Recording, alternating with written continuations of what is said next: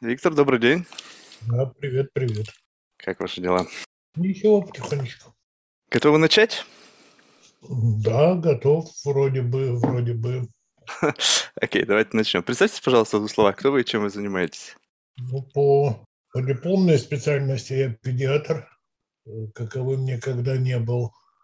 Значит, по первой рабочей специальности психиатр, э, откуда постепенно, постепенно, как получилось, перебрался из взрослой психиатрии в детскую, а, больше психотерапию, а потом и вовсе в психотерапию.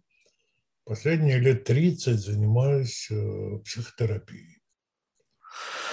С 99 -го года э, в Штатах по 2013 работал психотерапевтом там это называется клинический психолог. Ну, а теперь отдыхаю.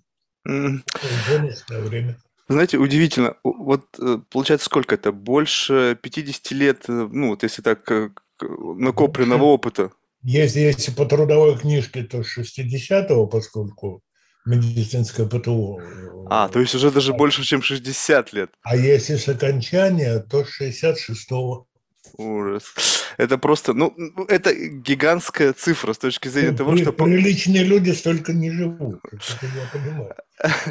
Тогда вы знаете, интересно, вот э, гигантский experience. А удалось ли, вот, вот есть ощущение того, что удалось хоть сколько-то приблизиться к пониманию природы человека, его внутреннего мира? Знаете, вот как сейчас физики говорят, что вот вроде как физики уперлись в, ну, в общем, как, ну, все, классическая модель физики, она условно закончилась. Уперлись в то, чего уже как бы, ну, бозон Хиггса, все, дальше уже непонятно, там черная материя, еще что-то. И вроде как бы вот уже вот, ну, начинает буксовать. Вот можно ли сказать, что вот проведя столько лет, изучая и помогая людям, можно как-то вот разобраться все-таки, что же там у нас внутри зашито? Ну, я бы так сказал, все зависит от, э, от языка. А в каком залоге глагол употреблять?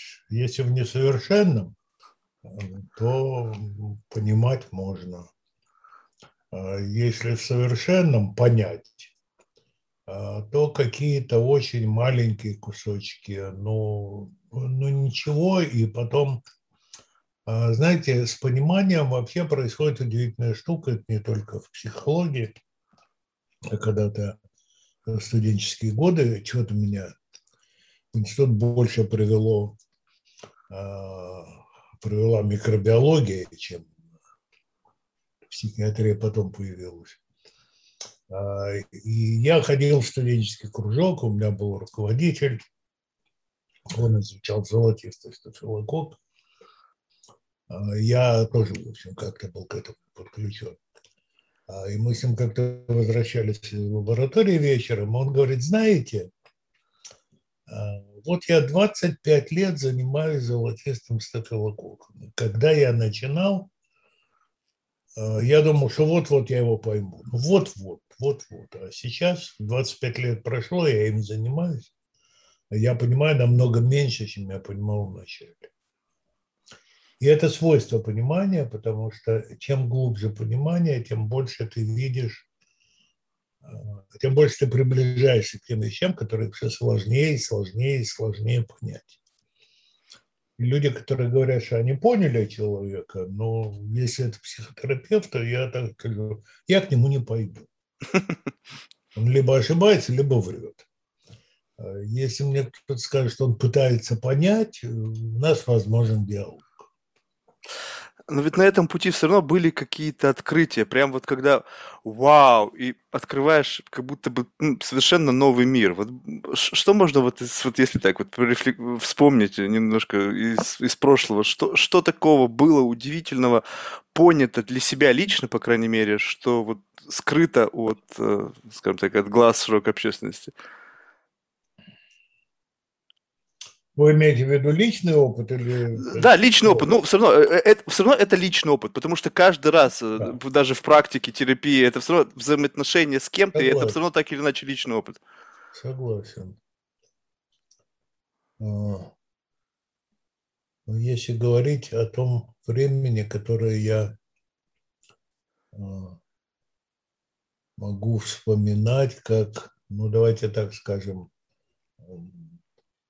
на пороге входа в специальность. Mm-hmm. Еще не в ней, но на пороге были такие для меня вещи, которые я понял э, много позже, чем они произошли. А, у меня был один из моих учителей, не психиатрический, а медицинский, такой доктор Покатинский, удивительная совершенно фигура.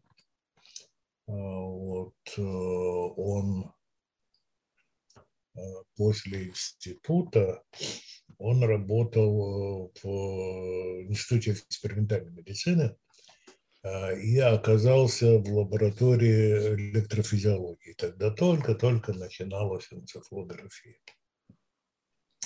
Вот он был, ну, таким вот лаборантом, как после института, да. Заведовал тогда Дмитрий Григорьевич Квасов этой лаборатории, потом он заведовал у нас в институте кафедры физиологии. И, значит, шли диссертации по электроэнцефалографии. Пока доктор Покатинский э, не сказал аккуратненько, профессор, вот я хочу вам одну вещь показать, я не знаю, как с ней быть. И когда записывали энцефалограмму, Покатинский стал в противоположном углу комнаты и несколько раз сжал вот так вот ладони. Энцефалограмма заплясала. Еще не научились экранировать камеры, еще не поняли, что. И это, в общем, это был приговор, конечно, паре десятков научных работ, которые из лаборатории в результате чего доктор Покатинский был э, сдвинут, как это принято, э, в сторону и вверх. И оказался в лаборатории электронной микроскопии. А он такой мужик, ну вот э, удивительно креативный был, талантливый. В общем, он изобрел методику а, рассматривания препаратов под электронным микроскопом, благодаря которой увидели вирус. Удивительно. И, значит, вот это была его плановая кандидатская и сталинская премия, и тут э, дело врачей. Но Иосиф Соломонович как-то по этой категории не проходил. Нос не пролезал. А, и его друзья убрали куда-то в пригород Пушкина, в пригород Ленинграда рентгенологом. Но он знал рентгеновскую аппаратуру, он умел ее ремонтировать. Он тихо сидел рентгенологом, ему было очень скучно. В результате он стал рентгенотерапевтом. И став рентгенотерапевтом, вот я с ним встретился, когда он у нас в институте юстировал электронный микроскоп, который поступил в институт, что никто больше не мог это сделать.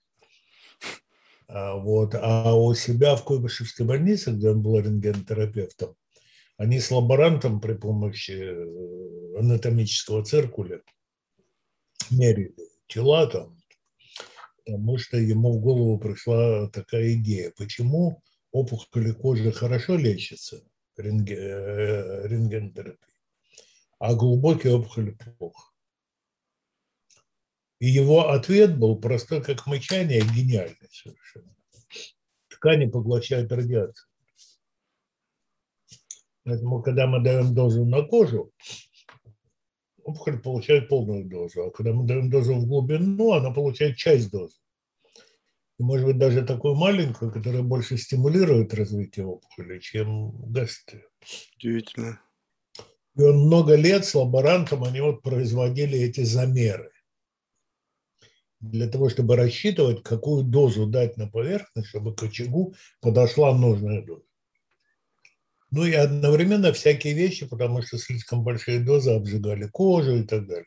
В общем, он был всем этим занят. Я ему вроде как помогал. Да, так вот, психология.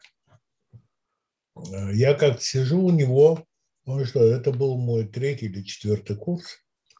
Только-только я, значит, с микробиологией попрощался. А, что такое для третьекурсника? Театр начинается с вешалки. Доктор – это на «вы», это коллега, это вся эта.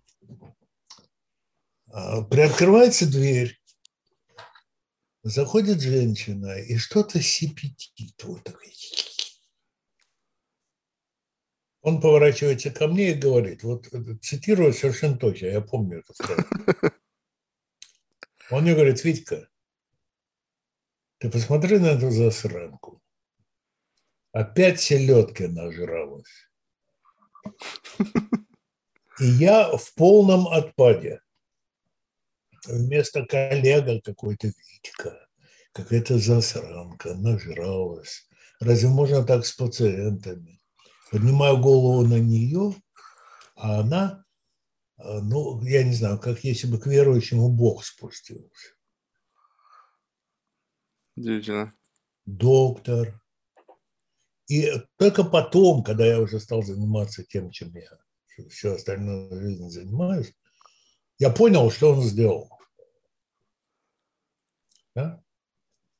Он опытный рентгенотерапевт, у нее опухоль гортани, ей удаляли гортань, значит, там, чего-то там делали, а после этого голос садится, связки там, если соленое поесть, то голос совсем садится. Он это знает.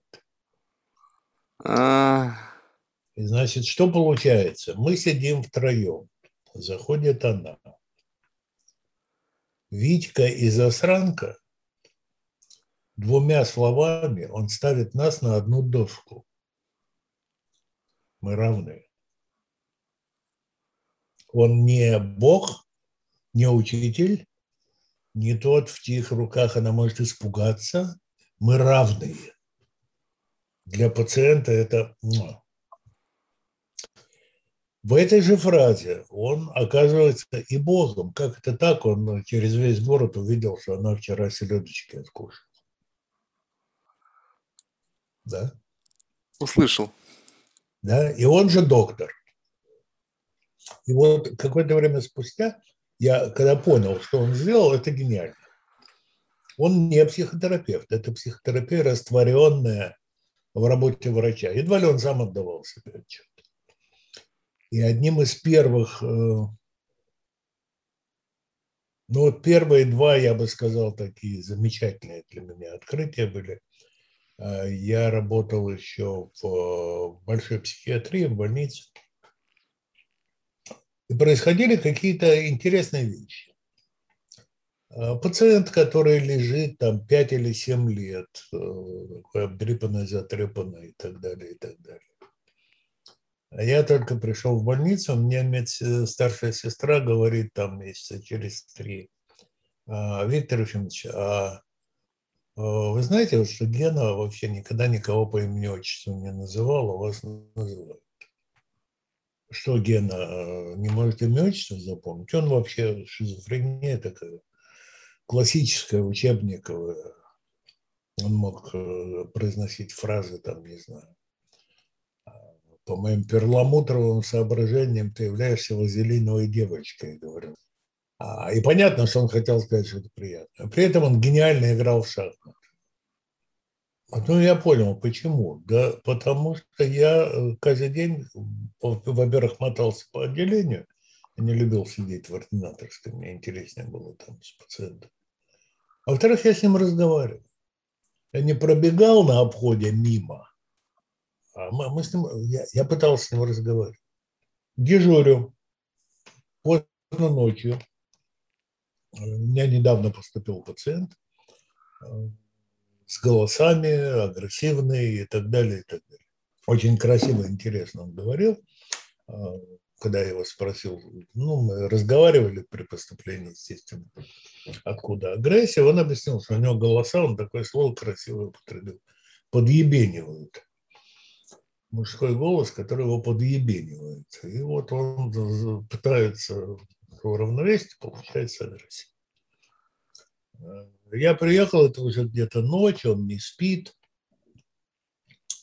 Я говорю, чаю хотите? Да, с удовольствием. Я его забрал в ординаторском, сделали чаек. Разговариваю вот так вот. Я не был в это время врачом, который его допрашивает, пытается что-то, ну и чай пили.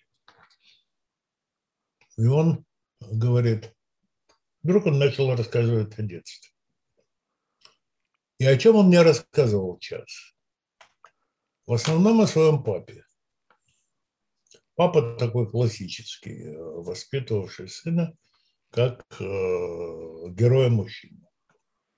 То есть гонял, э, вечно тыкал носом. Ну, такая стимуляция палкой. Да, вот э, так, как мужиков. Да. И вот мы поговорили, поговорили, он порассказывал, как его папа шпынял, гонял, ругал и так далее, и так далее. И разошлись. Он пошел спать, я пошел дальше работать. Потом смотрю, в следующие дни он как-то потише, поспокойнее. Я еще даже лечить его толком не начал. Только разгонялось. И я его дня через три или четыре спросил, что случилось, Володя. Он говорит, Виктор Ефимович, я говорю, голоса, что ли, пропали? Он говорит, да нет, Виктор Ефимович, голос есть. Вот такой же мужской голос. Ну, подъебенивать перестал. Либо разговаривает, либо иногда шутит, с ним хорошо. Вот такой звоночек да, в, в психологию, как к ней приходишь. Потому что когда ты психиатр, ты думаешь, что вот есть типы характера, есть болезни, этим все объясняется. Знаете, что психиатры до сих пор делают? Они лекции о любви читают. Предмет психиатрии. Почему мне психиатр должен рассказывать о любви? Да? Вообще о любви кто рассказывает? Психиатр, уролог и гинеколог. Большие знатоки любви. А потом, когда я перебрался в детство, это было такое очень интересное место. А в Ленинграде при поликлинике открылось отделение, мои друзья его открывали, по лечению детских неврозов, по лечению неврозов у детей. Это было первое в стране специальная служба для лечения неврозов у детей и первая амбулаторная служба, а то все в больницу клали или взрослый психиатр. Я, значит, я тогда занимался аутизмом, мне нужно было где-то принимать аутичных детишек, э, не во взрослых же больницах. Я, значит, пришел, вот они меня взяли поначалу на год. Я так за бартер работал. То есть у меня было место, где принимать аутистов, но я вел еще и такой обычный прием детский. А потом через год оттуда ушел э, логопед по фамилии Игорь Йовсен. Ну вот, освободилось место для КГ. Тогда кадры чистили. Нельзя было засорять кадры такими фамилиями. Вот. Ну и, и для меня освободилось место. И первое время я категорически не понимал. Вот приходит мать с ребенком, он палец у меня в мозгах щелкает. Шизофрения нет. Эпилепсия нет. Маниакально-депрессивный психоз нет. Это нет, это нет. Здоровый ребенок. Чего ходит? Пока меня не осенило, что ходит потому, что мама беспокоится. Ну, сколько в Ленинграде детей сосало палец? Неисчислимо. А возраст какой был? А? А возраст какой был? Ну, возраст 5-6 лет. Ну, когда уже нужно было вынуть пальчик изо рта, в принципе. Сколько таких детей, и все мы, 8 сосут палец. Сколько в Питере было детей, которые сосали палец? Я думаю, что десятки тысяч. Сколько ходило к доктору с этим? Единицы. Те, у кого мама волновалась, или папа, или бабушка. Да? И это тоже было открытие, что люди ходят не только потому, что у них есть симптом, или у кого-то рядом с ними. Симптома мало. Нужно об этом забеспокоиться. И это были такие вхождения в то, что сейчас для меня ну, совершенно ясно. Я не хочу сказать, что я это понял, но просто для меня это некоторая аксиома, психология, но та психология, которой я занимаюсь, психотерапия, да, психологическая практика, а, имеет дело с переживанием. Реальность реальностью, психология имеет дело с переживанием. Происходит одно и то же событие, а люди на него реагируют почему-то по-разному. Как в старом анекдоте, когда э, у человека жена умерла, и он, значит, плачет, ой, я остался один, один остался, на кого-то меня покинула, я один, один, один, совсем один, один, один, совсем один. Вот на глазах переживание изменилось, да, и и все, вот психология работает с этим. Та психология, которую я знаю, она работает с этим, чем для меня интересно. И это совершается столько, сколько я работаю. У меня и сейчас есть пациенты, которые, с которыми мы, когда начинаем работать, э, мне кажется, что он отвечает критериям вот такого-то болезненного состояния что в психотерапии здесь нечего соваться и так далее. Но мы, мы с ним работаем потихонечку. Что-то меня все-таки вот где-то... И мы приходим к тому, что он, он переживает, с этим можно работать. Знаете, был такой Милтон Эриксон, я думаю, что это психотерапевт номер один вообще в мире. А, и он э, рассказывал, это было еще перед войной, когда он начинал работать э, в госпитале. Там был пациент э, шизофрении с тем, что называют, есть такое красивое слово, шизофазия, словесная окрошка. Ага. Ну вот по моим перламутровым соображениям ты являешься вазелиновой девочкой, это вот... Такой, Яркий пример. Либо совершенно разорванная вот пациент, который лежал там 6 лет, изъяснялся вот э, на языке такой словесной окружки. Эриксон э, как-то попытался с ним поговорить, в ответ получил окружку. Молодой врач, он, значит, засел за историей болезни, стал подходить к этому пациенту почаще, изучать, как тот разговаривает. В конце концов научился продуцировать что-то вроде. И когда подходил, значит, он что-нибудь говорил пациенту вот такое, а тот отвечал ему словесной окружкой. Они так перебрасывались и расходились дальше. Иногда могли с полчасика так проговорить, меняясь этой окружкой. Пока где-то через год примерно, когда Милтон выдал очередной фонтан словесной окрошки, пациент ему вдруг не сказал, слушай, док, а ты можешь по-человечески сказать? А, удивительно. И Милтон сказал ему, могу, как вас зовут? Тот посмотрел на него и сказал, шестой год лежу в этой высшей бойке, никто не спрашивал, как меня зовут. И они стали потихонечку разговаривать. Через год его выпишут. Удивительно. Да? А еще через год или через полтора Эриксон получил от него открыточку по почте. Я тут писал, что вот он там-то живет, потихонечку работает. А в конце была приписка. А странные иногда вещи случаются, правда, доктор? И вместо подписи что-то такое вот совершенно неразборчивое. Да? Вот такие вот вещи, с ними сталкиваешься всю жизнь. То есть я не могу вылечить бред. Но бред – это бред, и вместе с тем это человеческое переживание. Знаете, у меня есть такое, когда со студентами работал, ну, там приходилось что-то рассказывать, да? Ну и вот, скажем, умственная отсталость. Ну что, ну родился дурачок, но вот он дурачок и есть, правда? Угу. А нет.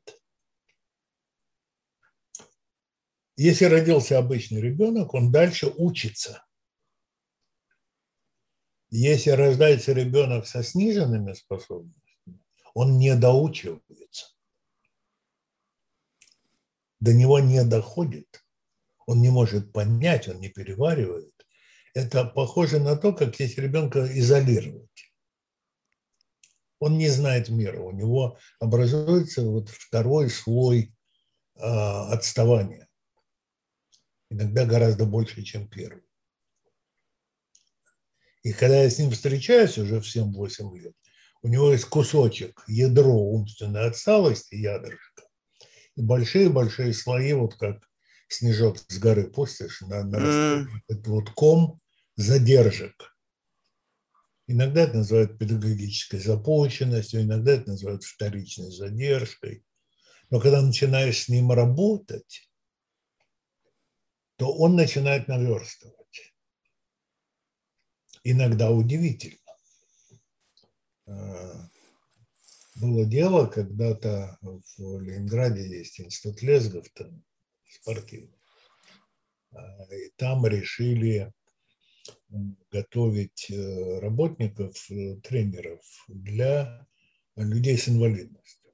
Как-то потихонечку это начинало входить в конце 80-х, в начале 90-х. И там мы младший друг все это затевал, мы с ним вместе работали, вот я пришел читать лекцию, и сидит парень, такой, ну он замочил меня вопросом, ну, конечно.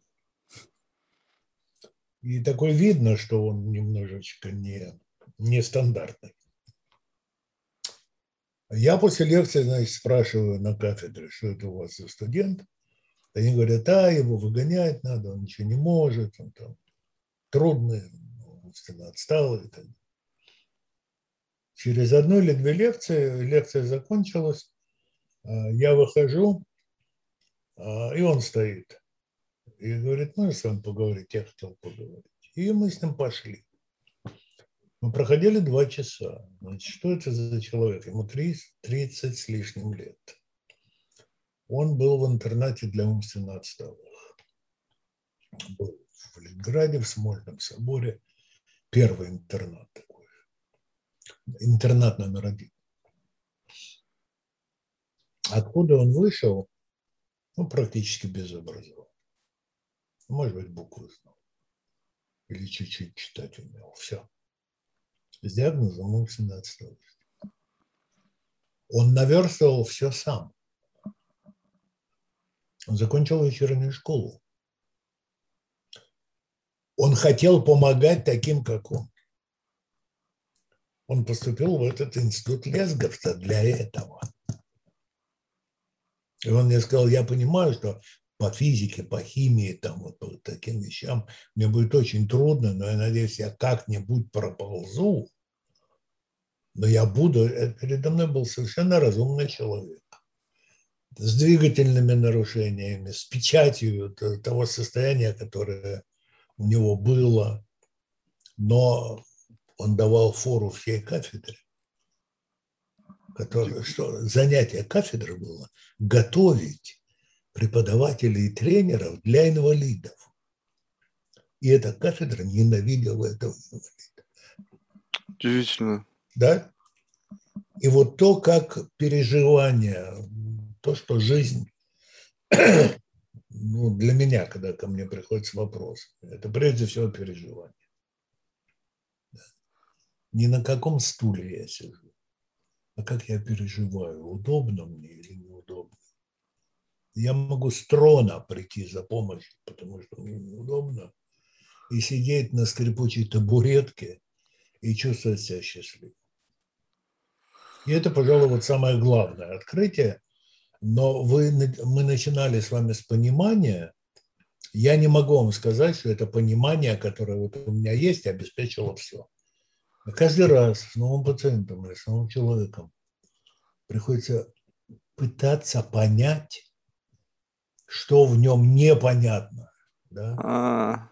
чем он отличается от других, почему и зачем он пришел ко мне.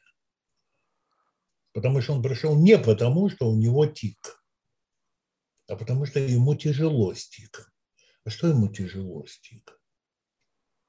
он собирается в дикторы телевидения, или его девушки отвергают, или его задразнили, или еще что-то. А откуда это переживание берется, да?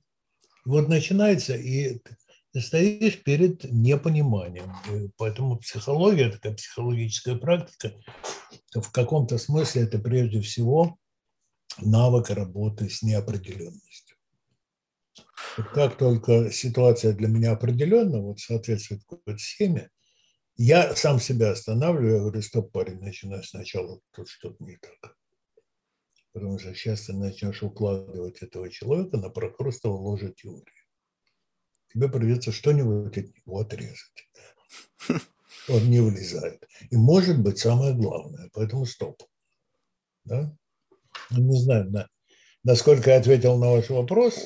Очень, очень даже, очень содержательно. Нет, нет, очень содержательно. По крайней мере, есть за что теперь зацепиться. Тогда, знаете, было бы любопытно. Вот все равно, вот 60 э, лет вы обращали внимание на переживания? Ну, в том или иной форме. Поначалу как-то удалось зацепиться, потом вы поняли, что в этом есть смысл, да. Э, на это стали больше обращать внимание. А изменилось ли количество и разнообразие переживаний? Ну, представьте себе, что мне такое ощущение, что сейчас люди как-то обмягчали и переживать стали почти из-за всего.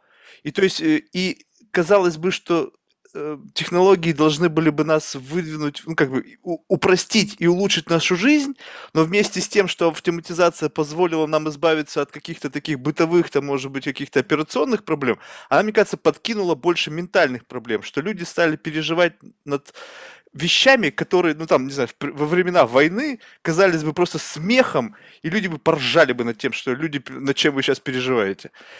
Но с этим мы сейчас живем.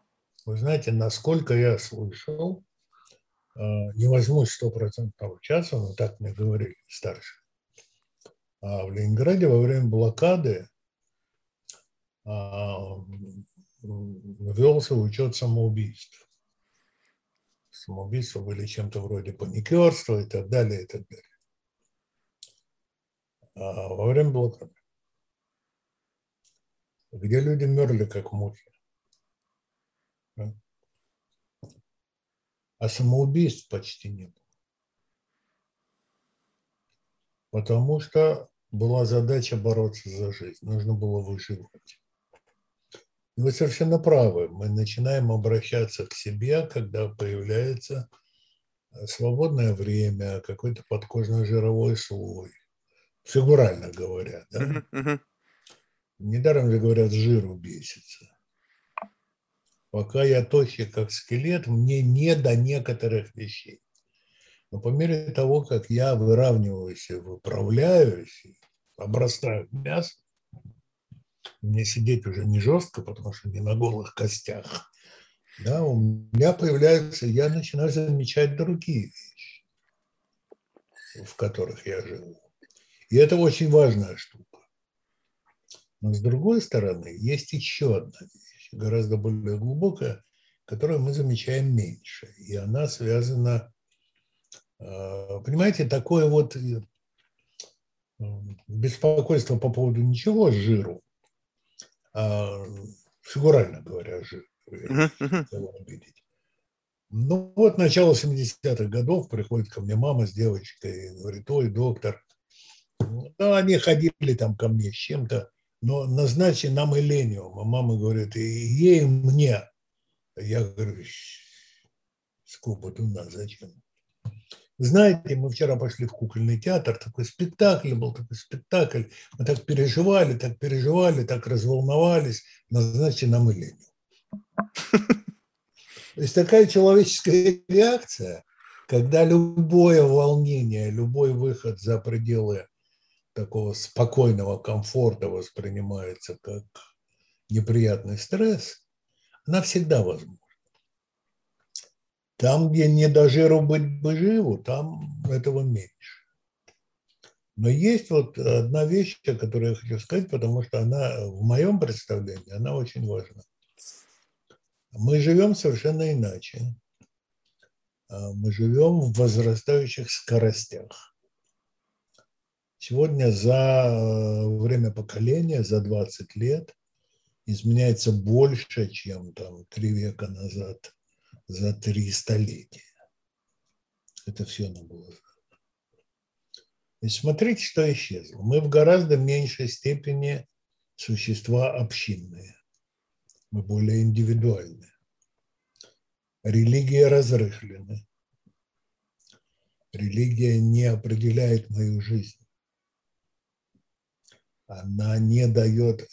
Мою я имею в виду э, как бы масса людей. Ну и моя тоже, и мою... Э, я становлюсь один. Раньше я приходил в общину в религиозную, я приходил в церковь. Мне было на кого опереться. У меня были картины жизни, расписания жизни, были советы на всю жизнь, была поддержка, были правила, была ответственность, были традиции, которые сегодня не успевают выработаться. Так быстро все меняется. Старые разрушаются, новые не успевают выработаться. И человек оказывается в большей степени один, чем он был раньше. Философы это заметили очень рано, где-то в XVIII веке. Отчетливо стали замечать вот эту вот сторону, и она нарастает. По мере технического прогресса человек становится более индивидуальным,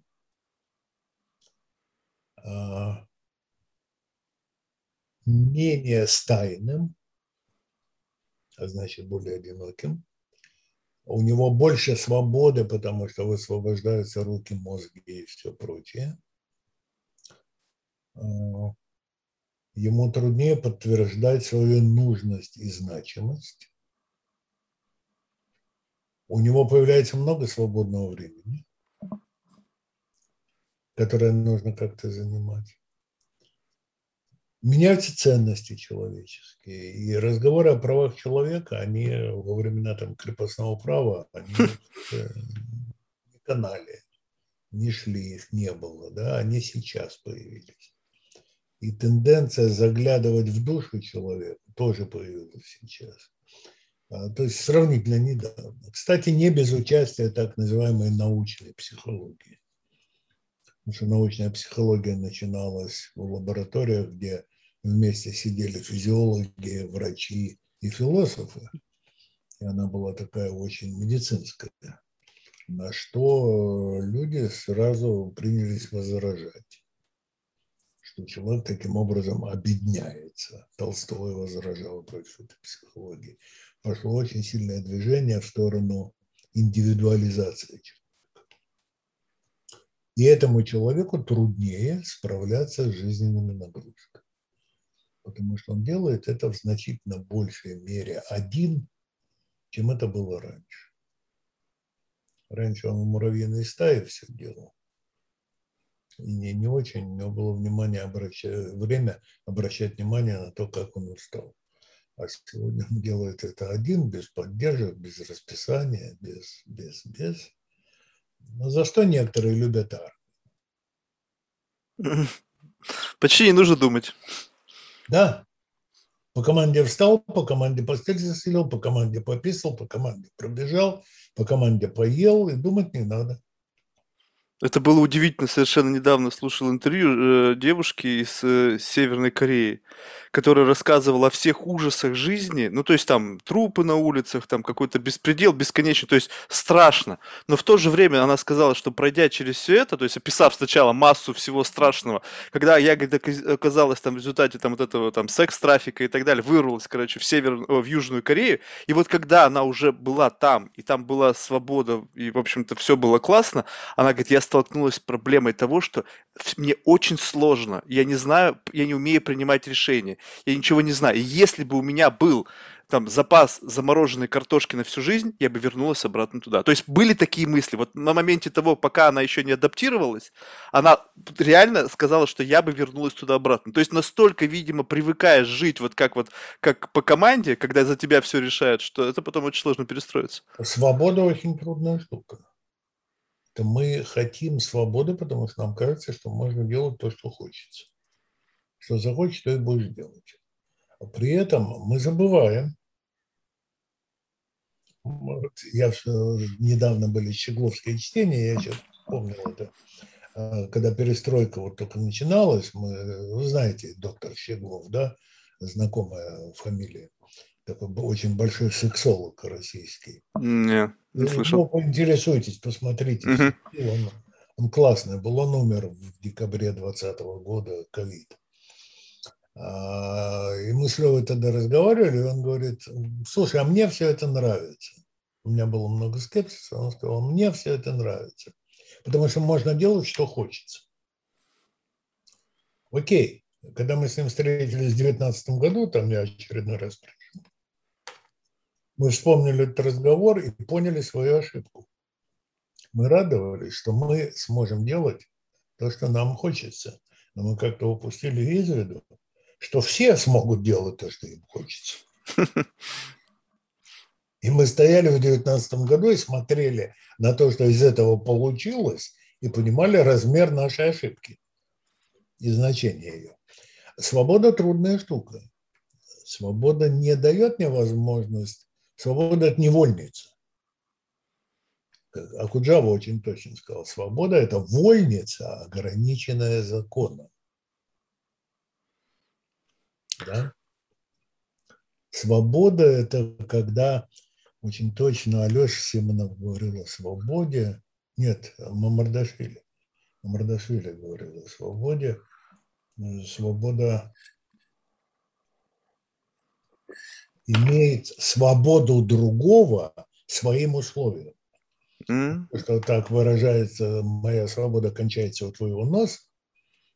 Да, вот а, твоя свобода – это условие моей свободы, иначе не получается. Свобода – это очень большая ответственность. В несвободное советское время, в достаточно несвободное, а, было такое понятие «невроз выходного дня».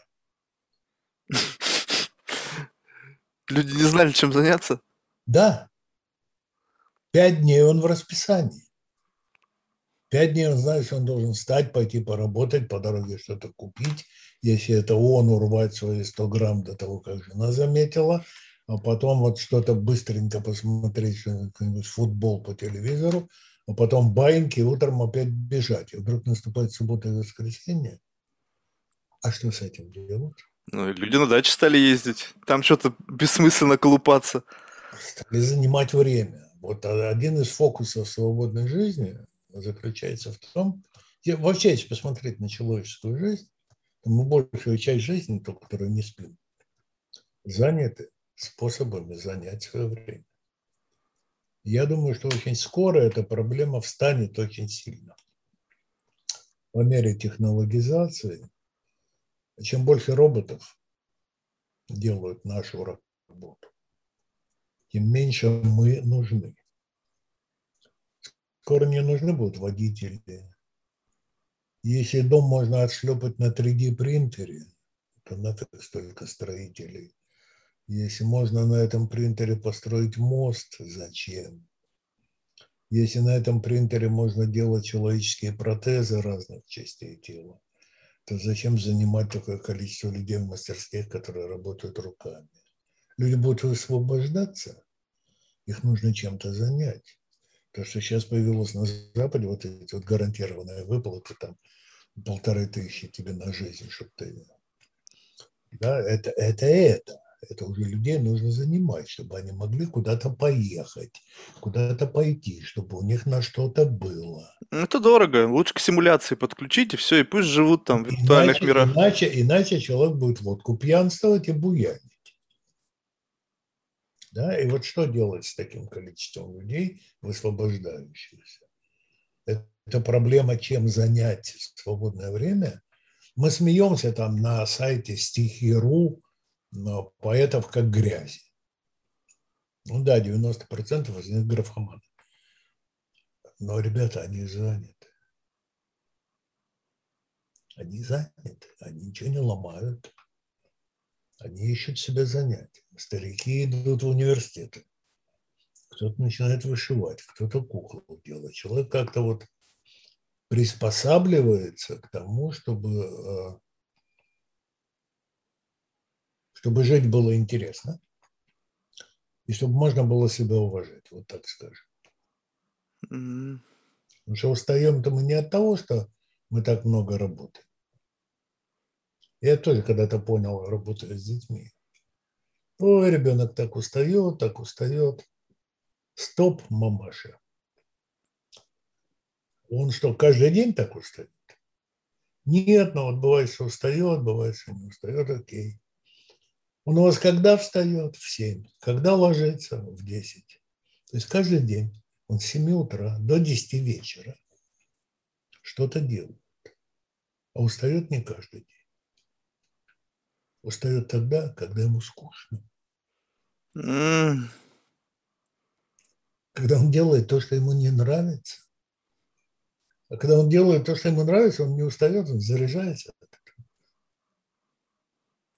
Да?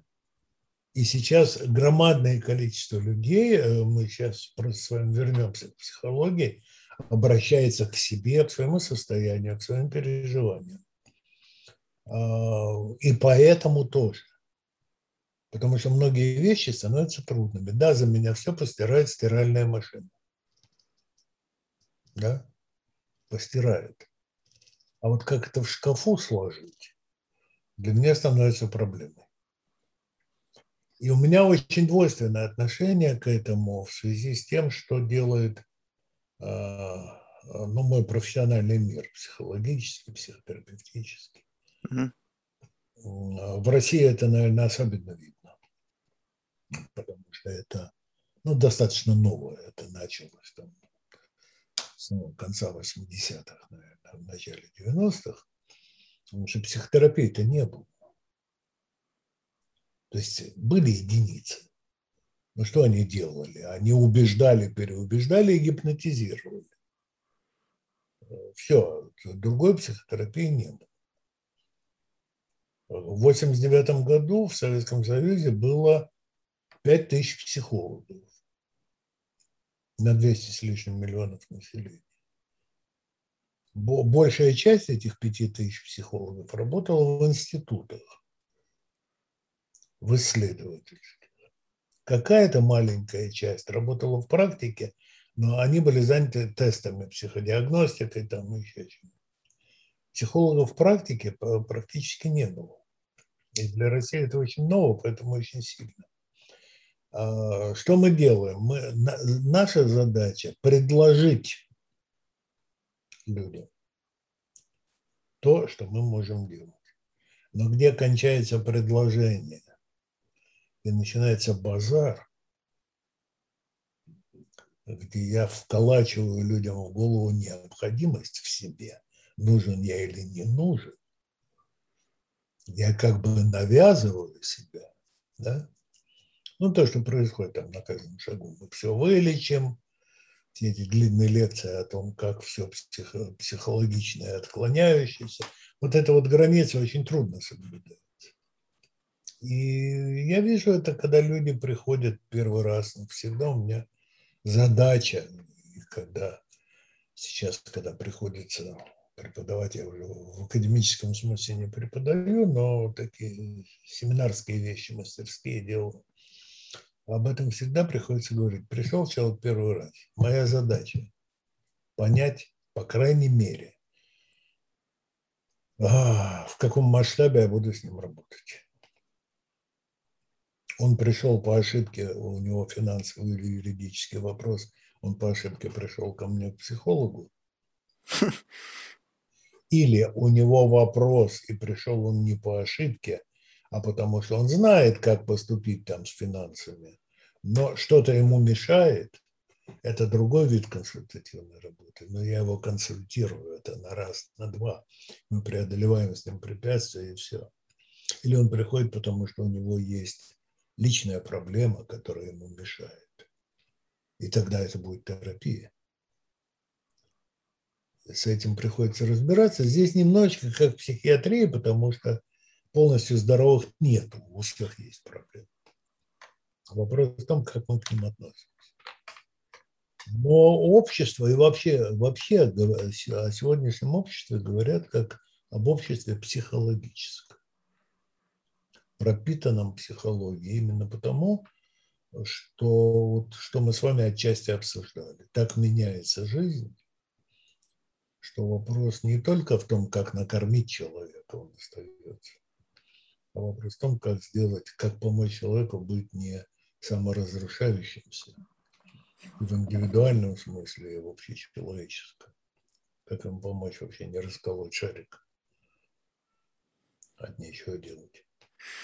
А возникает иногда желание вот так вот, если честно, ну, то есть не факт, что вы это говорите, но в голове промелькает. Хочется сказать, слушай, ну, соберись, а? Что ты пришел? Давай как-то вот вы, выкини немножко себя из зоны комфорта, немножечко встряхнись, не знаю, создай себе искусственные сложности в жизни, и тогда все решится.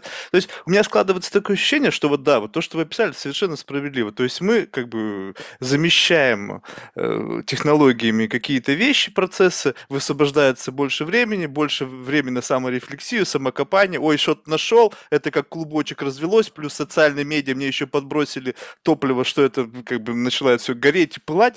А может быть просто стоит, если мы встали уже на этот путь, то есть очевидно, что это как бы станет проблемой, да, вот как, как себя, чем себя занять, чтобы получать от этого какое-то удовольствие, не знаю, там, чувствовать себя востребованным и так далее. Может быть, просто тогда начать людям, ну, как бы даже со школы уже людей учить помещать себя, как бы, не то что помещать, а выдергивать себя из зоны комфорта. Не знаю, побольше тяжелого спорта, каких-то, э, ну, таких стрессовых с точки зрения, может быть, физики ситуаций, когда ты понимаешь, что есть понятие физической боли, ну, в хорошем смысле слова, и это несоизмеримо с болью, когда тебе не поставили там два лишних лайка там в Инстаграме. Ну, то есть, чтобы был какой-то вот этот вот, ну, некий такой баланс того, что боль вот ментального плана и боль физического плана, и какие-то сложные челленджи, которые ты сам перед собой ставишь, которые сам поставил ты перед собой, они позволят немножко скомпенсировать вот эту вот расхлябанность, вот это вот, убрать немножко нытика внутри себя. А, вы знаете, это а, было много философов, писателей, больших людей, которые говорили, что жить по-настоящему больно, что жизнь – это вообще удар, а не счастье. Что жизнь такова, какова есть, и никакова более. А, как-то об этом говорят давно. Вопрос не в этом. А, расхлябанность – это суждение такое дисциплинарно-моральное. Значит, подтяни пузо, затяни пояс, э, схлебнись, и, и все будет хорошо. А, хоть не, во-первых, не будет от этого хорошо. Во-вторых, человеку трудно это сделать. Человек ко мне приходит а, за психотерапией за, и в психологическую практику, как клиент или пациент. Не тогда, когда он не знает, что ему делать. Он лучше меня знает. А тогда, когда он почему-то не может этого сделать. Когда у него есть препятствие, знает он его или не знает, когда он не может с этим совладать. Тут говорят о бессознательном, о неосознаваемом, еще о чем-то. Да? Когда есть этот барьер, эти грабли, с которыми он ничего не может поделать. Вот тогда он ко мне приходит. Поэтому если он придет в церковь, батюшка ему скажет, соберись, Бог велел собираться. А, но батюшка ему не может сказать, как это сделать. Когда мне говорят, береги себя, что это значит? Как-то быть аккуратным, осторожным. А как? Где? Обжегшись на молоке, дуть на водку? Будь аккуратным и осторожным. Держи себя в руках. За какое место? С какой силой? Это бабушкина психотерапия. Это слова, за которыми не стоит как. А человек ко мне приходит тогда, когда он не может сделать. А знаете, тут есть аналогия некоторая у психотерапии с э, советами. Угу. Человек приходит за советом. Когда он приходит за советом? Ну, тогда, когда он ему нужен, тогда, когда он не знает, что делать. Когда он не знает, что делать. Он, у него знание абсолютно на нуле. А, или он знает это, это, это, но не знает, что из этого. Все-таки второй случай. Когда он не знает, что делать, он открывает Google или идет к консультанту. Он не идет за советом, он идет за информацией. Да? Ага. А когда он приходит ко мне за советом, он не может выбрать. У него есть сколько-то вариантов, он не может выбрать. Когда я окажусь для него хорошим советчиком? Наверное, тогда, когда вы поможете ему сделать так, чтобы он сам нашел ответы внутри себя на тот вопрос, который у него есть. Да, либо нашел ответы на вопрос, да, либо мой совет будет попадать в то, что он сам хочет, но не решается и почему-то не может. Тогда он скажет, что я ему дал хороший совет.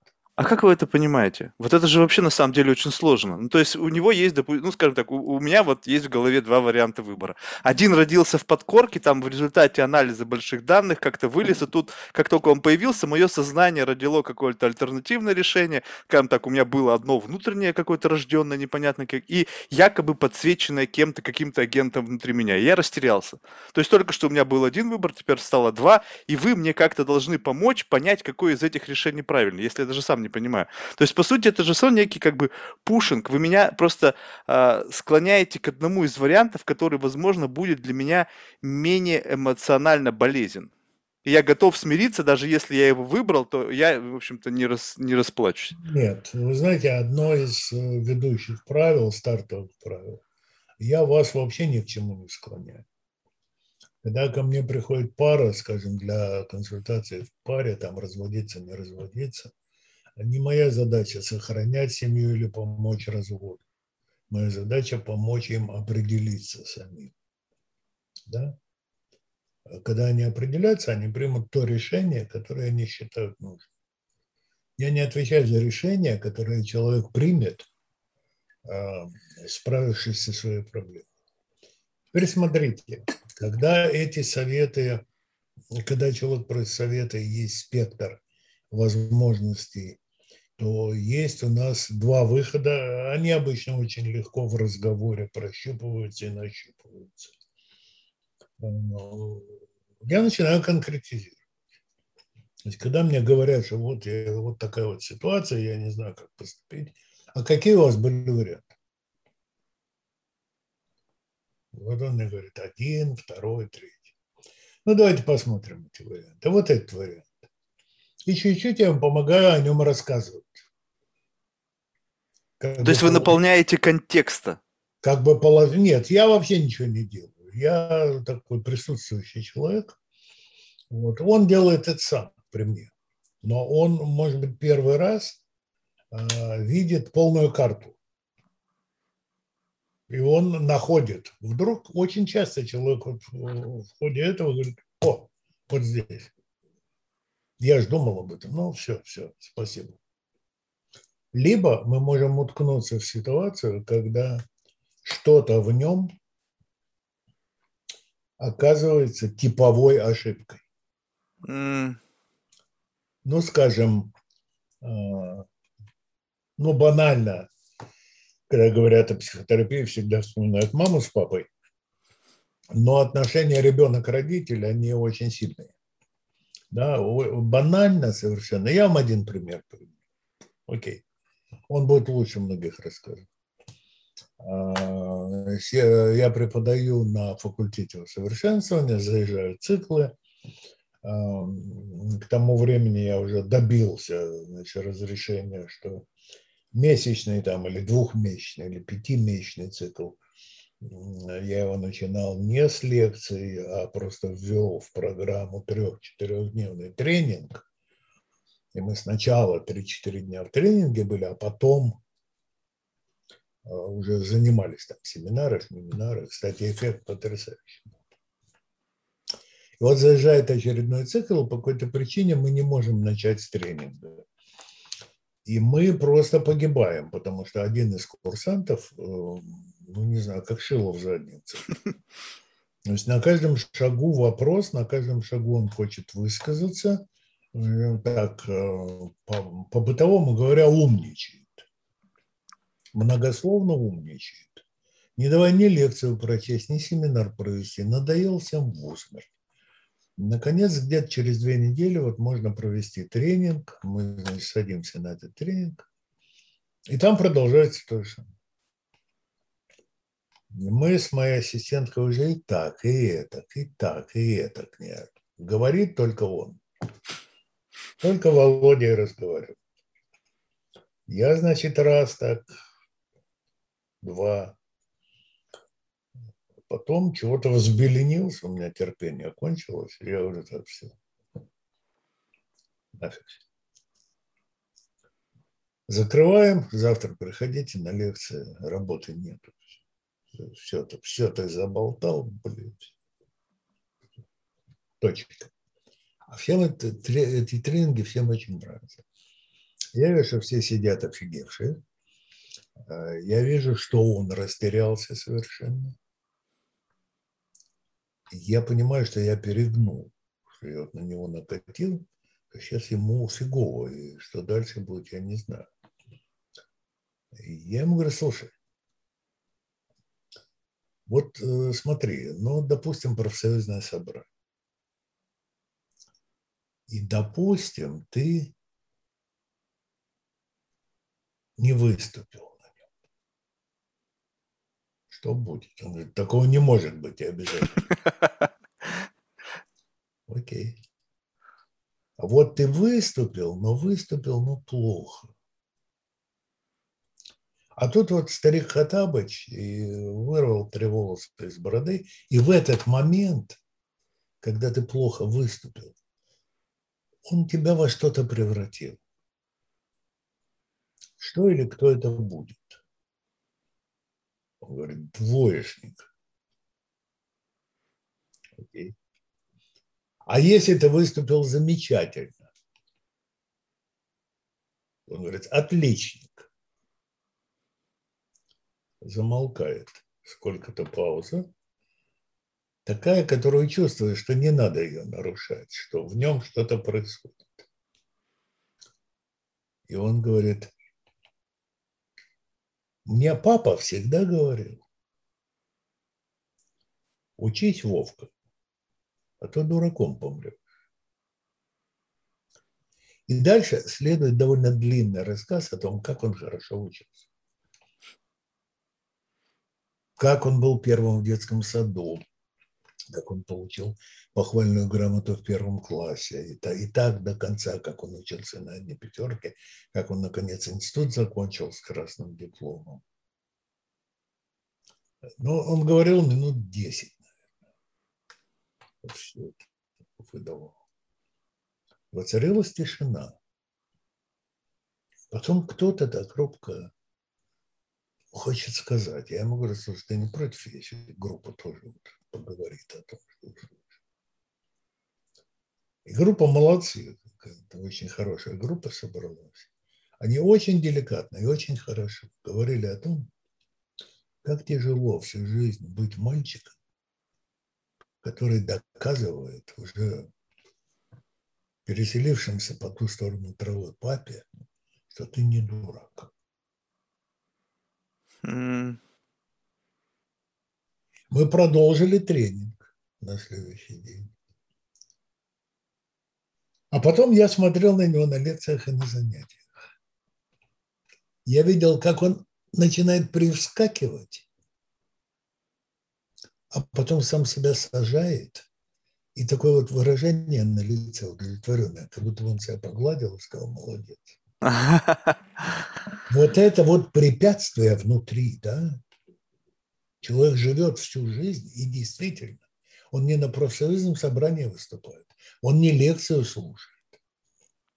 В диалоге с э, духом отца своего, которому доказывает, что он не дурак. Mm. Это его переживание, это его грабли. И я не могу ему сказать, иди позанимайся физкультурой. И они исчезнут, да? Нам придется работать всего переживания. С тем, чтобы оно вот так вот не фанило, не мешало на каждом шагу. Да? Вот это вот такая большая разница между психотерапией и, скажем, консультированием. Да? Mm. Нужно прорабатывать барьеры, которые во мне. И это очень, очень сильные вещи. Причем для этого не обязательно быть больным. А почему, на ваш взгляд, вообще так сложно вот разобраться в себе? Почему вот в большей степени человек, вот он не хозяин в своей голове, а какая-то игрушка в руках судьбы? Вот как-то почему вот так вот мы устроены, что мы не можем дистанцироваться. Вот вы сейчас описали ситуацию, когда человек, он вставал на одни и те же грабли, грубо говоря, общаясь там с духом своего отца, который постоянно его муштровал и какой-то сделал условно какую-то программу в его голове создал, по которой он потом жил, и везде она у него включалась. То есть, по сути, он не видел этого, и он как бы жил в некой слепоте, то есть он не, не, не этого не осознавал. Вы эту ситуацию подсветили, он сумел ее вы, вычленить, посмотреть на нее со стороны, и у него тут в этот момент появился инструмент контроля над этой программой? Он сумел... Э, тут фокус заключается в том, э, что ему не нужно смотреть со стороны. Пока он со стороны смотрит, он ничего не видит. Mm. Ему нужно наоборот. Почему говорят, что вот, э, часто это подчеркивают, психотерапия требует мужества от пациента, от клиента я как клиент приближаюсь к зоне в своей жизни, в которой мне сложно, трудно, больно, а, в которой, наверное, я пережил какую-то травму. И первая реакция, а, как при любой боли, оттолкнуть, чтобы ее не было. То, что в психологии называется сопротивлением, я могу мешать терапевту приближаться к этому. Я не хочу этого видеть, потому что это больно. Но разрешение и помощь приходит там, где я набираюсь мужества. Для этого мне нужен терапевт. Он меня не заставляет, не склоняет, ничего, он просто рядом. Я набираюсь мужества посмотреть этому в лицо, погрузиться в это, до пережить. Mm. И почему мы э, так не властны? Ну, потому что, во-первых, мы не живем одним рассудком. Это невозможно. Даже если бы жили, он не настолько силен, насколько нам кажется. А во-вторых, а, вся жизнь, она из чего складывается, как она образуется. Я родился такой, какой я есть. Оказываюсь в условиях таких, в которых я есть. Я на них как-то реагирую. Я что-то переживаю сегодня.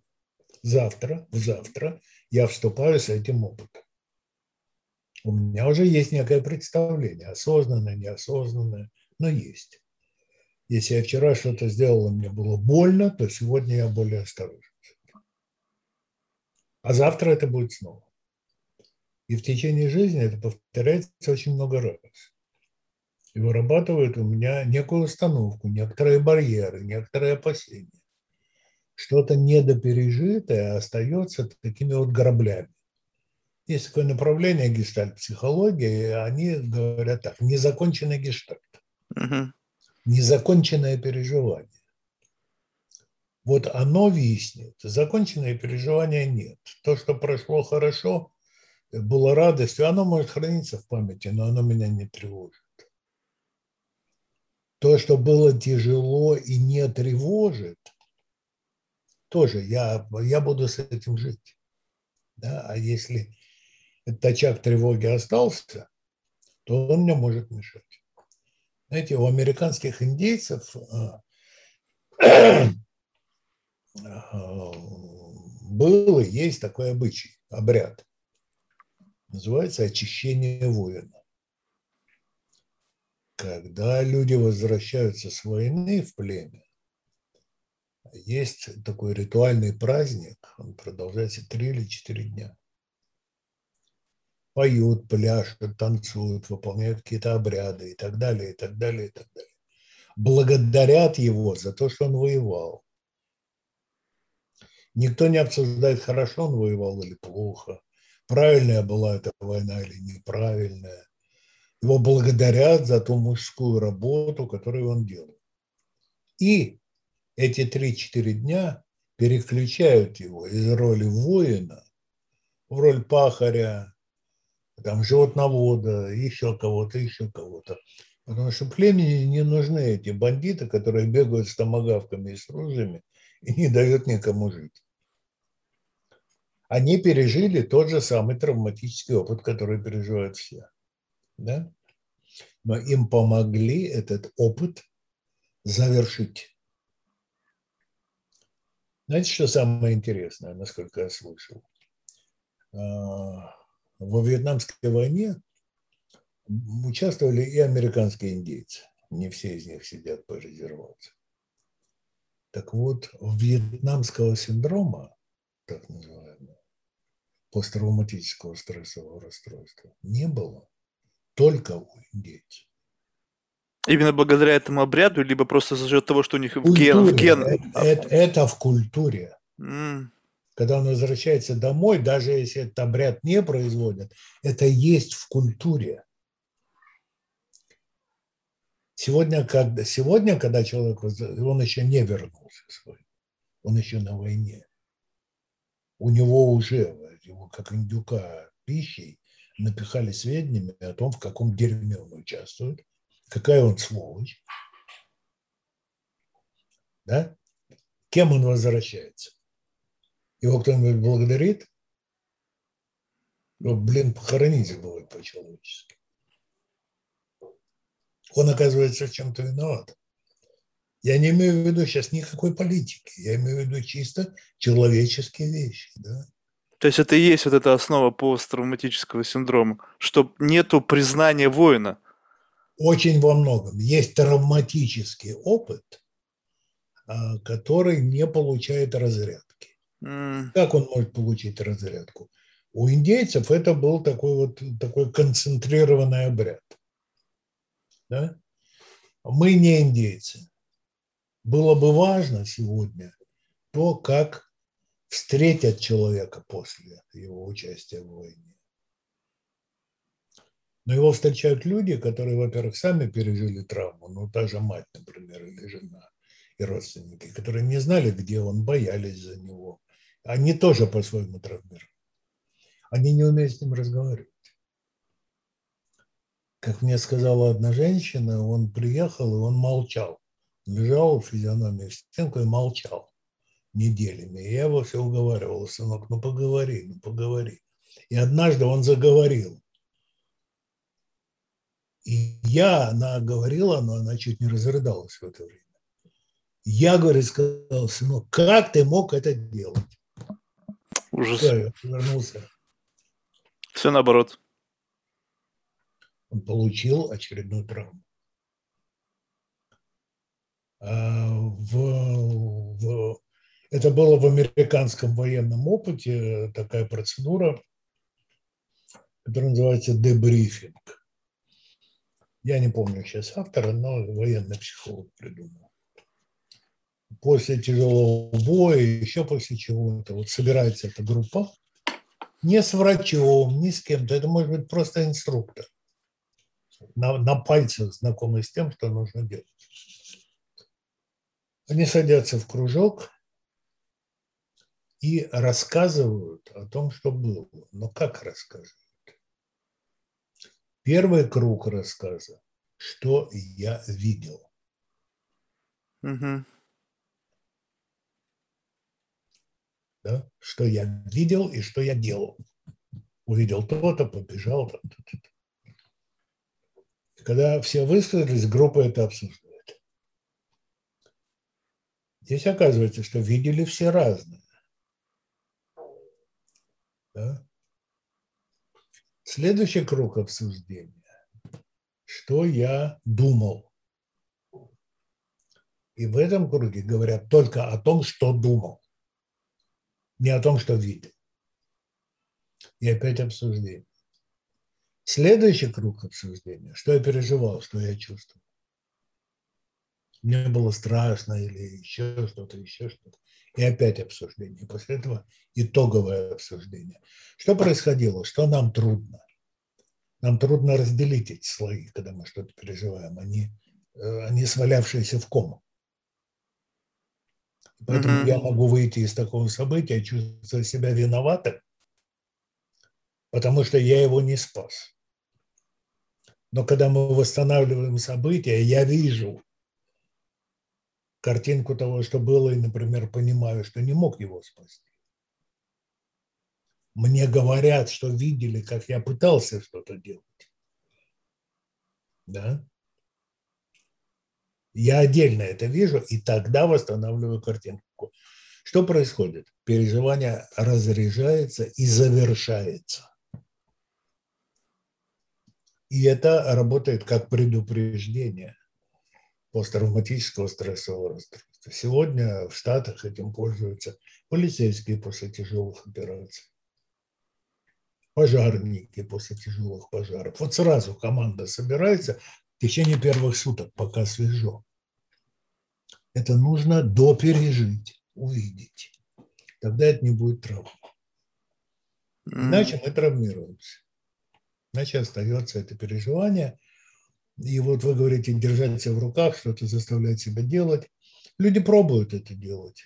Но, как мне сказал один парень, по-моему, в Архангельске это было, в Чеченской войне он участвовал. Да, после Чечни. Он говорит, понимаете, я понимаю, что это ерунда, но я не могу ходить по тротуару, потому что при обстреле дом может завалиться. Смотрите. Да? Он вступает на тротуар и все, паника. Да? Э, это на больших вещах, на военных это здорово видно, но оно также происходит и в жизни, э, когда это не так драматично. Какие-то вещи разрешаются примерно таким способом, как вы сказали, сделаю усилие. Но лучше это происходит тоже у психотерапевтов. Есть такой вид терапии, поведенческая психотерапия – которая занята там не переживаниями, не экзистенциями, не подсознательными, а рефлексами, так скажем. Вот, э, ну, например, э, сколько народу, сколько детей боится там переходить улицу или еще что-то. Родители всех берут за руку и пытаются переводить, и нифига не получается. В результате они приходят к терапевту, который поможет потому что он, он немножко иначе действует. Но где помощь? Ну, смотрите, например, я боюсь лягушек. Что происходит, когда я иду там по лесу и вижу лягушку? Я ее обхожу десятый дорог. Что я испытываю, когда я обошел ее? Удовольствие. Правда? Я получил награду, я не испытал страх. Я молодец. Значит, дальше, когда, в следующие разы, когда я буду видеть лягушку, я все меньше и меньше могу ответить на вопрос, чего это я ее обхожу? От того, что я ее боюсь? Или ради той награды, которую я получу, когда обойду?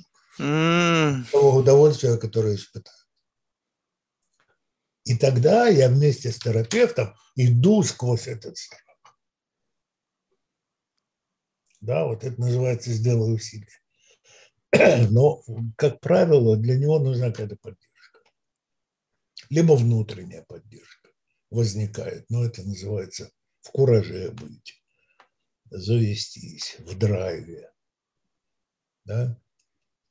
Когда вдруг делаешь это сам. Психотерапия же в принципе ничего не делает, а чего мы не делали бы в жизни. Она просто иначе это организует и она, она обеспечивает приходящему за ней безопасность. Потому что смотрите, что происходит. Если я пытаюсь поделиться какими-то своими трудностями, не знаю, с женой, с мамой, с папой, с другом. В 99% случаев я оказываюсь во взаимодействии с человеком, у которого есть позиция, у которого в наших с ним отношениях есть свой интерес. Он часто может быть неосознаваем. Когда мне старый родитель говорит, как ему плохо, а я говорю, мама, да брось ты, ты прекрасно себя чувствуешь, чтобы жить до 120 лет. Что со мной происходит? Мне больно это слушать. То есть проще и отрицать. И я затыкаю ей горло. В переводе на нормальный русский язык это звучит «отстаньте, мама, не морочьте Когда я прихожу к психотерапевту, я имею перед собой человека во мне лично не заинтересованного, нейтрального, которому я могу сказать все. Как бы я ни был близок с человеком, как бы я не любил маму, я не все ей могу рассказать. Правда? Угу. Не всегда и не все. Психотерапевтом я могу говорить обо всем. Поэтому он может быть поддержкой, потому что есть такое правило, а, его очень хорошо сформулировал такой чудный психотерапевт в Петербурге Александр Батхин. Он называет это психотерапевтическим превращением этического. Если, например, я войду в троллейбус, и кто-то там кричит, мать свою, суку, убил, какую реакцию это будет встречать? Только негатив. Ну, конечно. Его поравняют, от него отшатнутся, еще что-нибудь, еще что-нибудь, еще что-нибудь. Но если он приходит к психотерапевту, то психотерапевт слышит, что его это желание мучает – То есть психотерапевт слышит не желание убить мать, а психотерапевт слышит, как я мучаюсь от того, что у меня возникают такие мысли. Вот с чем он работает. Для психотерапевта оказывается главным то, что происходит с этим человеком, а не с обществом, с родиной, со страной, с семьей и так далее. Вот это вот превращение этики, когда этот человек становится вот центр. Когда делается все ради него, для него, неважно, какой он в социальной жизни. За этим приходят, поэтому с терапевтом многие вещи получаются лучше, чем получаются у самого. Но в принципе психотерапевт не делает ничего, а что люди бы не делали сами. А как он дает? Да-да-да. А как вам удается вот сохранять вот этот внутренний эмоциональный эквилибриум? Ну, приходят люди с разными проблемами, с разными переживаниями. То есть э, понятно, что ну, как бы все равно вы как человек. то есть представим себе, что сейчас выключили у вас роль терапевта. И вот все равно же может проникать вот в человеческую часть вас вот это вот за счет эмпатии, за счет просто сопереживания, вот та боль и та какая-нибудь, не знаю, страх, там еще что-то. Как от этого получается дистанцироваться? Я понимаю, что это накоплено годами, уже опыт какой-то. Но вот он для вас лично, что из себя представляет? Стена это, какой-то сито, фильтр? Это а, слушание, а, слушание в широком смысле слова скажем так, внимание, наверное, лучше сказать, а, к тому, что происходит и с пациентом, и со мной, что у нас происходит в диалоге. А, и если я это слушаю и доверяю своим чувствам тоже, то у меня сохраняется возможность контроля чувства возникают. В этом трудность психотерапевтической работы. Я вам скажу, что когда я работал психиатром в больнице, как бы не тяжело было работать, я работал, было, когда я работал на полторы ставки, у меня еще было 10 дежурств в месяц. Да? Я уставал много меньше, чем когда я потом начинал работать психотерапевтом спустя какие-то годы.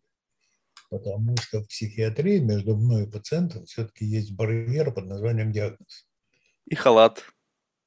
А, ну, то есть я не такой, он больной, а я здоровый. Что бы он там ни говорил, это в его болезни. А в психотерапевтическом кресле, когда я сижу, я такой же. И э, во мне отзывается, у меня есть такой же опыт, как у пациента. Если он травматично переживает развод и рассказывает что-то о своем разводе, а у меня тоже был такой опыт или намечался, и у меня оттуда что-то застряло, со мной много чего может начать происходить. Но я должен это поймать. Вот как бы различить, что это мой ответ. Мне кто-то вспомнился или что-то вспомнилось, да? И тогда я могу переключиться на него, то есть отключиться от своего интереса и больше осветить вниманием то, что происходит с ним. Да? Все-таки быть в его системе счисления, в его системе координат. Иначе, иначе эта работа становится для меня слишком утомительной и, может быть, даже разрушающей, когда слишком много отзывается. Поэтому в сегодняшней психотерапии, в отличие там, от того, что было век назад, есть такое правило, когда я учусь на помогающего специалиста, психолога для немедицинской психотерапии или медика, я должен пройти индивидуальную психотерапию. Много. Много часов. Я должен поработать под супервизией. Мне когда в Штатах пришлось сдавать на лицензию, полторы тысячи часов пришлось отработать под супервизией. Ух. Да, для того, чтобы смотреть вместе с опытным человеком, что я делаю, как я работаю, как это отзывается. И у меня должен быть э, такой супервизор, когда я работаю, ну, как бы личный терапевт, чтобы и по ходу работы я мог с ним консультироваться или решать какие-то свои проблемы и так далее.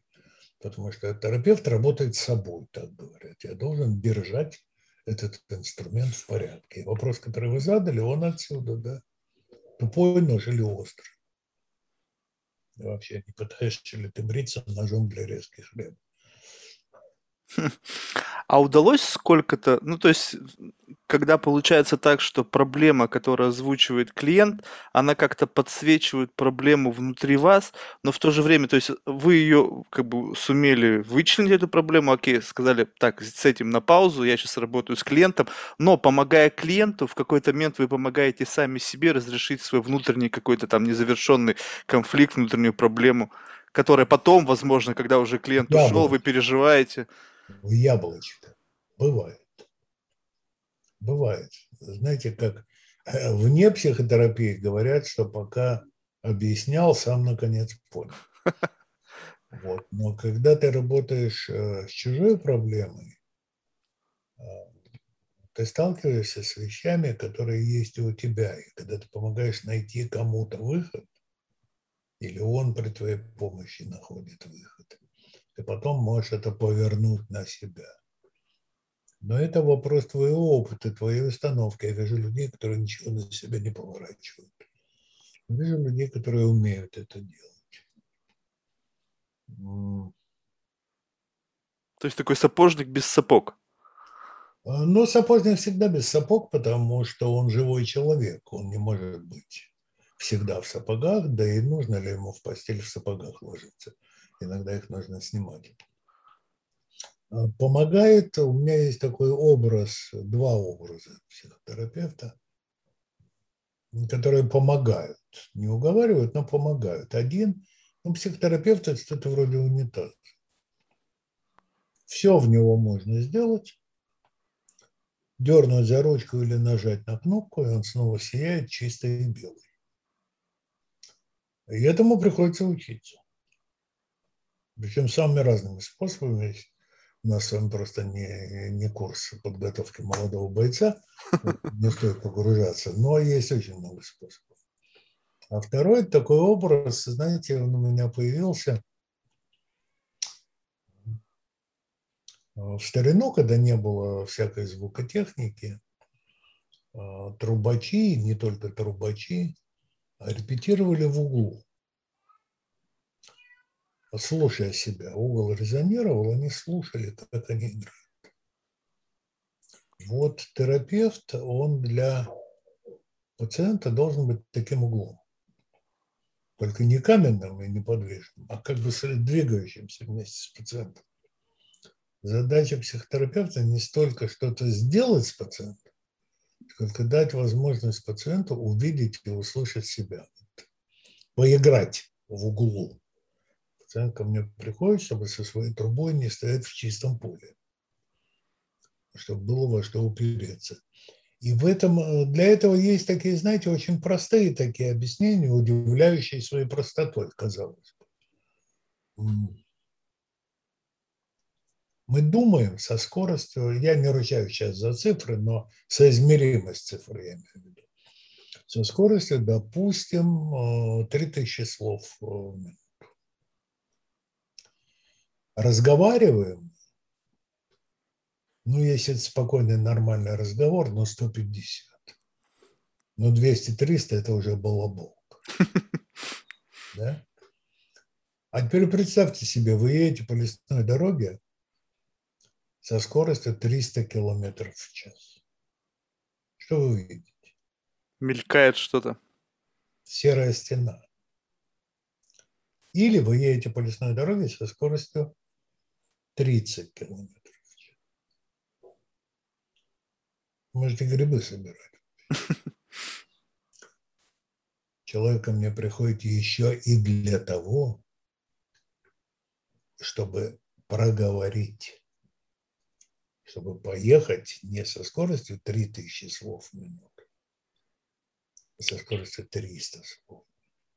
То есть замедлиться условно. Да, и услышать себя. И тут очень интересный эффект. Во-первых, медленнее. Я начинаю видеть то, что я не видел в мыслях. Мысли перескакивают, троятся, путаются. Здесь я начинаю лучше видеть. Больше того, когда я говорю, я еще слышу эти сам себя. Правда? Да. И вот эта сама по себе процедура очень такая интересная. Поэтому очень часто, не только поэтому, но и поэтому тоже, психотерапевту лучше помолчать. И поэтому от психотерапевта, от квалифицированного ждут умения слушать и слышать, а не говорить. Виктор, а если вот сейчас взять и на секунду представить себе некий такой сюрреалистический сценарий, когда вы сами к себе приходите на терапию. Вот как бы вы, взглянув на себя и побеседовав с собой, могли бы, ну, как бы вычленили бы вы какие-то проблемы, как-то смогли бы себе помочь? Ну, то есть вот это такая вот абсолютная фантастика, но вот если покопаться в этом.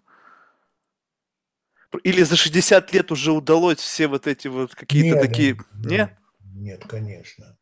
А, вы знаете, я не могу сказать, что в 100% случаев, но часто такой способ удается. Это тогда, когда, как можно сказать, есть совсем бессознательное, а есть неосознаваемое. Угу. И вот когда это поднимается, когда что-то в тебе поднимается до уровня близкого к осознаванию, ты можешь начинать это улавливать. Ну, совсем бессознательно ты не можешь уловить. Угу. Но тогда, тогда я могу сам с собой что-то обсуждать. Это требует усилия. Иногда мы делаем это с пациентом. Иногда, когда мы с пациентом в тупике, я могу сказать, слушай, ну вот сейчас тебе пришел кто-то и сказал вот то, что ты сказал. Что ты ему скажешь? И иногда пациент такое произносит, что все, на сегодня мы все сделали. Да, потому что он чуть-чуть сменил позицию, чуть-чуть иначе посмотрел. Но имеет опыт переживания того же. Ну, как бы чувствует, с чем он имеет дело. Это очень любопытно. А как вы чувствуете, вот, э, когда работаете с э, клиентами? Ну, то есть, это, медицина это же всегда как бы не навреди. Ну, то есть помочь это как бы основная идея, но в то же время на пути к вот этой помощи можно что-то сломать. И вот э, нужно же не просто понимать проблему, но и понимать, что тот способ, который, грубо говоря, тот инструмент, который вы применяете, он, ну, как бы, знаете, не лезть с монтировкой в какую-то очень тонкую такую душевную организацию. Как вы выбираете инструменты? То есть это уже как бы вот э, опыт, помогает определить, какой из инструментов в этой конкретной ситуации. Ну, то есть, условно, вы уже знаете, что с этой конкретной ситуацией нужно там стамесочкой тихонечко пройтись, условно, ну, как не, на, на понятном мне языке, да. Либо это еще и сам факт, какой инструмент выбрать, это тоже момент исследования, и вы не сразу видите, что здесь может помочь. И то, и другое. Оба ваших варианта ответа годятся. Mm. Во-первых, э, ну, во-первых, я напоминаю себе, что не надо торопиться. Если я хочу что-то сказать, я успею сказать и через минуту. Э, не надо слишком много интерпретировать, потому что интерпретация в 99 случаях ошибочна. На самом деле с человеком происходит другое. Э, не надо особенно много думать о техниках Нужно быть в контакте с человеком. Терапия – это прежде всего отношения. То есть, если складывается то, что называется терапевтическими отношениями, то это будет. Могу ли я навредить? А, в принципе, могу. А, измерить это трудно. А, и доказать это трудно. Это хорошо. Ну, то есть в каких-то случаях, которые выходят в область судебную, когда э, человек, называющий себя психологом, оказывается там каким-нибудь манипулятором в своих целях, ну, можно в чем-то измерять вред. Иногда он, э, ну, иногда шесть на нем поймаешь. Ну, вот старый психиатр ушел на пенсию, сел работать на телефон доверия. Ну, так было это. Я о живом случае говорю в конце 80-х. Звонит ему девчушка, которую мальчик бросил. И говорит, что вот она собирается кончать с собой. Он говорит, что мальчик бросил. Ой. Для него это а, ностальгическое воспоминание о юности. Девушка бросила. Какое счастье, я был молодой. Мне было 17 лет, все вокруг цвело и пахло. А, и он мне говорит, да брось, это все это ерунда, да, ты, ты, ты что, с ума сошла, подумаешь, бросил ты хрен с ним и так далее. Он не понимает, что то, что ей нужно, это поговорить.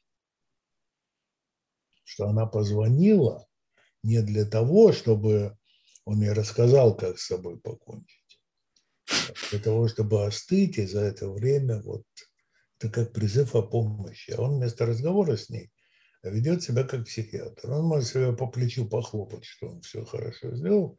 На самом деле она может пойти и прыгнуть. Это вред. Я не знаю как. Один мой хороший друг говорит, мы не так квалифи... вы не так квалифицированы, чтобы навредить больному. интересное видение. В этом есть своя правда, потому что я работаю, а пациент живет. Вот это называется «я за жизнь», то есть пациент за жизнь, а я только за работу. У него интерес больше, он, он как-то себя защищает и как человек, и как организм. Но в принципе, в принципе, да, конечно, можно. Даже когда я недостаточно полезен, я могу навредить. Это вопрос об ошибках. Для меня психотерапия – это не а, правильный путь без ошибок, а это а, уроки, берущиеся у ошибок по мере их совершения. Mm. Я бы так сказал, что психотерапия где-то похожа на ходьбу. Вот я стоял, потом я поднял ногу, наклонился, перенес центр тяжести и начал падать. А потом выставил ногу и не упал. И подтянул другую. И так вот я иду, и как бы я начинаю падать. И вот если я, если я уже с опытом, и если у нас работа идет, то психотерапия похожа на ходьбу. Вот э, идет бычок, качается, задыхает на ходу. Но доска не кончается, это только ходьба. Вот. Мы начинаем падать. и я вижу, что мы начинаем падать, и мы выставляем ногу. И не падаем. Это очень живой, очень такой импровизационный контакт. Не подчин... Я бы сказал, что не подчиняющийся правилам. Я вижу иногда терапевтов, работающих очень жестко по правилам. А, Ну, я одну вещь тогда вижу. Она поразительна. Вот садится человек, начинает разговаривать с пациентом, потом бац, сообразил, какую технику применять. Применил ее. А сессия еще не закончилась. И я вижу, слышу и вижу, как у него начинают ворочаться и скрипеть мозги, какую теперь технику применять. И он начинает, м, к чему бы еще какую-нибудь технику применить. А контакта между им и пациентом как-то и нету. Эти вот паузы, они ничем не заполнены. И это могут быть неплохие результаты, когда речь идет о- об определенного типа проблемах и расстройствах. А может быть никаких, потому что не складывается контакт. Я очень верю в то, что пациент работает сам. Не потому, что я хочу сбросить с себя ответственность, наоборот. Ну, то есть у пациента есть 100% его ответственности за работу, а у меня есть 100% моей ответственности. Мы не делим ответственность там 30 на 60. У каждого своя ответственность полностью, да. Но э, мне приходилось этому учиться, в общем. И иногда довольно трудно. Но пациент все делает сам. это удивительно. А, Смотрите, я помню пациентку, она у меня была один раз с мамой, девочка лет 14. Когда они пришли в следующий раз, они пришли поблагодарить меня. Я уж не помню даже, что у нее было. За то, что я ее так хорошо полечил гипнозом. А Я, значит, высадил маму в коридор, сидим мы с девочкой, я ее спрашиваю, она говорит, да, вот вы меня так хорошо загипнотизировали. Да не гипнотизировал я ее. Я с ней в прошлый раз только разговаривал. Потом, к счастью, меня выносит на вопрос, видела ли, где она вообще сталкивалась с гипнозом. Она видела пару раз гипнотизеров. Они были такие же, как я, с бородой, в очках. Делали вот так вот очки, поправляли, пялились на нее. Вот я с ней разговаривал, делал очки, смотрел на нее. Она, она была в гипнозе. М, Была совершенно классическая девочка. Недержание мочи и кала. Девчонки без минут там 12. Недержание и днем, и ночью. Прям такое, крутое. Так что она какашками там стенку около подушки мажет и так далее. Родители уже где только с ней не были, и как только ее не равняли, и тебе скоро замуж, и тебя никто не возьмет, и таблетки, и лекарства, и, и черти что. Я, значит, начинаю работать с ней, и где-то через несколько сессий я замечаю, а потом вижу, да, все больше и больше это вижу. Она приходит каждый раз с таким выражением, с каким, наверное, Зоя Космодемьянская стояла перед фашистами на лице. Ну, что, мол, взяли, суки. Не сдамся. Да. И в очередной из таких приходов они пришли, значит, мама опять это рассказала, девчонка сидит с таким выражением лица. Ну, такой осень, такой дождичек накрапывающий. Я совсем начинающий психотерапевт. Я не применял методику, я спонтанно сделал то, что общем, много спустя времени потом я узнал, что это называется конфронтацией. Так. Я сказал, знаете что, матери, я себя чувствую очень неловко.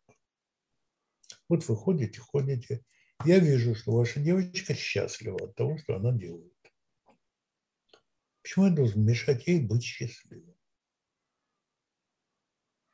А, ну, я понимаю, тут реакция мамы и реакция идите, девочки. Она, в принципе... Идите, идите. Я их еле выставил. Мать позвонила недели через три и сказала, мы прошли длинный коридор, молча спустились на первый этаж, прошли опять длинный коридор до гардероба, молча, получили одежду, вышли на крыльцо, накрапал дождик, мы стояли под навесом, молча. Потом она вдруг говорит, он что, дурак совсем? И все. И все кончилось. Удивительно. Я ее вылечил. Не, ну какая-то интуиция внутри вас подсказала вам правильное решение. Правильное решение в чем? В том, что она получила свободу. Она внутри оказалась перед ситуацией. Так, он выставил, меня теперь лечить никто не будет, я могу делать то, что я хочу. Ну так и буду пика, копи всю жизнь. Он что, идиот совсем? И для меня очень важно, вы знаете, это проходили на примере там лечения алкоголизма Подовженко. Подовженко. Очень многие мои друзья были против говорили, что это обман, защищенный патентом Российской Федерации и так далее. А я вижу это немножко иначе. Живет человек где-то под Хабаровском или во Владивостоке и квасит. И на нем семья сидит верхом и говорят, что лечиться надо. И услышали про Довженко. И он их три года посылал подальше и квасил. А потом они ему надоели. Он сказал, ну ладно, фиг с вами, поедем. И они едут. В то время еще не на самолете, наверное. А может быть и на самолете, но в любом случае это долго, дорого. Одного этого алкоголика не отпустишь, он же нарежется сразу. Поэтому жена с ним. И они вот прилетают в Феодосию или приезжают. А там к нему еще не попасть на прием. Да еще есть правило, к нему на прием можно было только после трехнедельного воздержания. То есть с тех пор, как они выехали, жена следила за тем, чтобы воздержание было. Да? А, и вот, наконец, его приводят к Значит, я это вижу совсем не так, как мои друзья, которые считают Довженко жуликом. Я это вижу как колоссальную его работу внутри себя. На том языке, который, его, который ему понятен. Алкоголик – это часто человек, который фразу длиннее трех слов э, с трудом выстраивает. Я не знаю, какой, может, у него четыре класса образования. На каком языке с ним разговаривает доктор, когда, приходит, когда он приходит? А тут он внутри себя, на том языке, на котором он может, с той скоростью, с которой он может. Когда он сказал себе «надоели все», он уже немножко согласился. Он тоже все эти три или четыре недели тоже думал о том, что будет. Он работал. Я просто не вижу этой работы. Но я и сейчас так считаю. Мы с пациентом сидим час, я с ним час в неделю, а он остальные мгм. 6 суток 23 часа. Работает с собой. Делает вещи, которые я, о которых я, может быть, и не подозреваю. Потому что тайна психики для меня не раскрыта. В психотерапии очень много того, что, чего мы не знаем, знать никогда не будем, и чего мы угадать не можем. А то, что человек внутри себя знает. Ну вот есть у нас еще пара минут, я вам один пример приведу. А, Благо мне пациентка разрешила его приводить, а он потрясающий. совершенно. Как-то на группе, значит, э, женщина изъявила, ну, психолог сама, изъявила желание побыть пациенткой. Выбрала себе терапевта, сели они в центре, вот она пациентка, терапевт. А, Значит, э, дело в том, что у нее взрослый ребенок, взрослая дочка, несколько лет назад покончила с.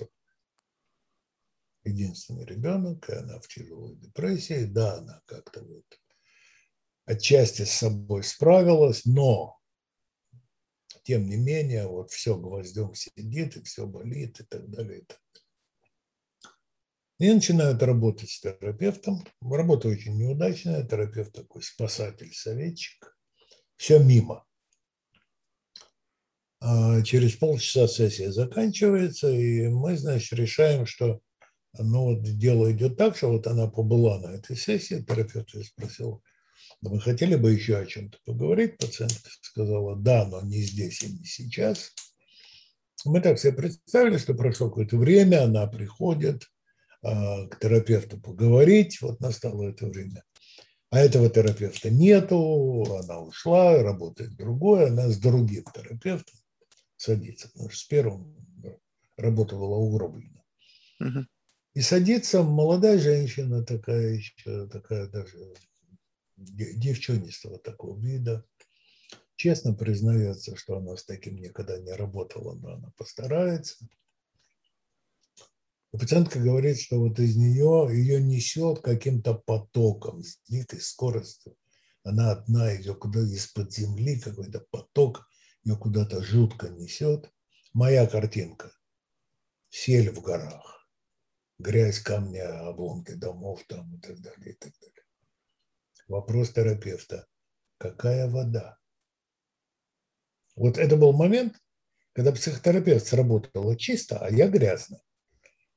Что я какие-то свои представления внес, вместо того, чтобы задать то есть не внес, но они у меня родились. Uh-huh. Для того, чтобы задать вопрос.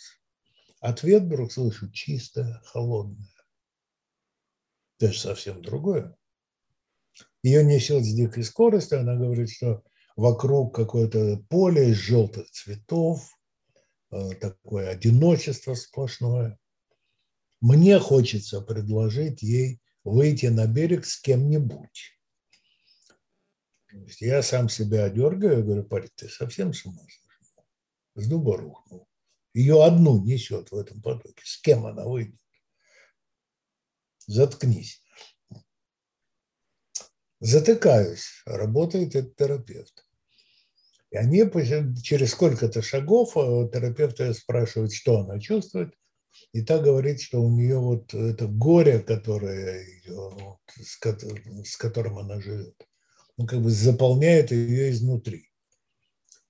И терапевт классно совершенно решается. Это довольно сложная методика, но тем не менее. Решается на методику. Ну а где оно внутри? Вот представь себе. И оказывается, что это что-то громадное в животе у пациентки. А, большущее, тяжелое, черное, там, холодное, колючее и такое громадное, что как бы размазывает все по стенке живота, что вот-вот живот лопнет. Mm.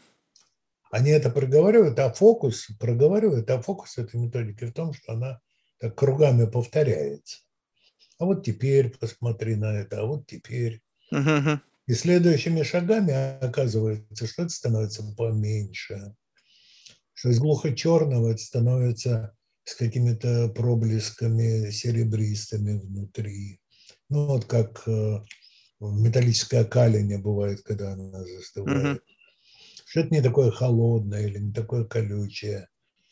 Еще несколько шагов, и это оказывается маленьким, серебристым, теплым шариком. Хм. Интересно. И дальше я вижу, что терапевт Э, растерялась. Она не знает, что с ним делать. Заканчивается эта методика тем, что это как бы, ну не знаю, это как-то нужно убрать. Не знаю, вывести этот шарик, растворить его там в воображении. Эта методика называется управляемое воображение. Я вижу, что она не знает просто, что делать, и понимаю, что нужно самому вступить, и говорю пациентке, слушай, ну, ты же не можешь так жить, что будет шарик всю жизнь в животе телепался. Да? Найди место для него. Mm. Она, значит, сидит, и вот я вижу, что она очень здорово работала. Это, это человек в трансе, вот в этой методике человек в трансе. Вот. Сидит, потом делает такой вот жест руками, вот примерно от грудины вниз по животу, до самого низа живота, и говорит, вот сюда. Я говорю, куда? Вот сюда. Потом молчит и говорит, вот три года назад мне матку удалили. Что она, во-первых, какую проблему она решила? Заместила это орган. Это только горе или это гораздо больше? Да? Во-вторых, что она сделала? Она это уменьшила. И она поместила это на то место, которого у нее уже нету. Если бы я знал из ее истории, там, собирал бы историю ее жизни, даже если бы я знал, что у нее удалена матка, я мог бы придумать вот это. Ну, вот если бы сейчас, может быть... Бы... Категорически нет. Категорически нет. Больше того, если я этим воспользуюсь когда-нибудь в работе с кем-то, у кого удалена матка, я совершу ошибку, потому что там будет свой сценарий, свои переживания. Mm. другое. Моя интерпретация будет тупой не к месту, если не время. Но она работала сама. Моя задача, первая моя задача вообще, не помешать пациенту. Оставить время, место, помочь немножко, но чуть-чуть вот. Знаете, как э, когда плывешь по течению, нужно чуть-чуть шевелить пальцами рук. Можно лежать на спине, шевелить пальцами рук. Совершенно не обязательно все весла, а потом буду поломать. Вот так вот, и тогда пациент работает сам. Для меня это доверие к пациенту. Даже если ему хочется поплакать, да, чужие слезы я должен уважать. Но для этого я должен научиться переносить их Потому что если я их не переношу, я совершаю ошибку. Вот смотрите, пациентка возраста такого хорошего, ну так, хорошо за 40, например, угу. которая вдруг вот так вот на группе, пациентка-психолог, я имею в виду пациентка пароля, а, дикая совершенно истерика, со слезами, вылетающими под углом 90 градусов, под таким напором. В том ужасе, который был, когда ее папа в детстве, ее вот э, в 7 или в 9 лет там сексуально использовал. И так она рыдает, что ну просто обнять и плакать вместе с ней. И это тяжело переносить.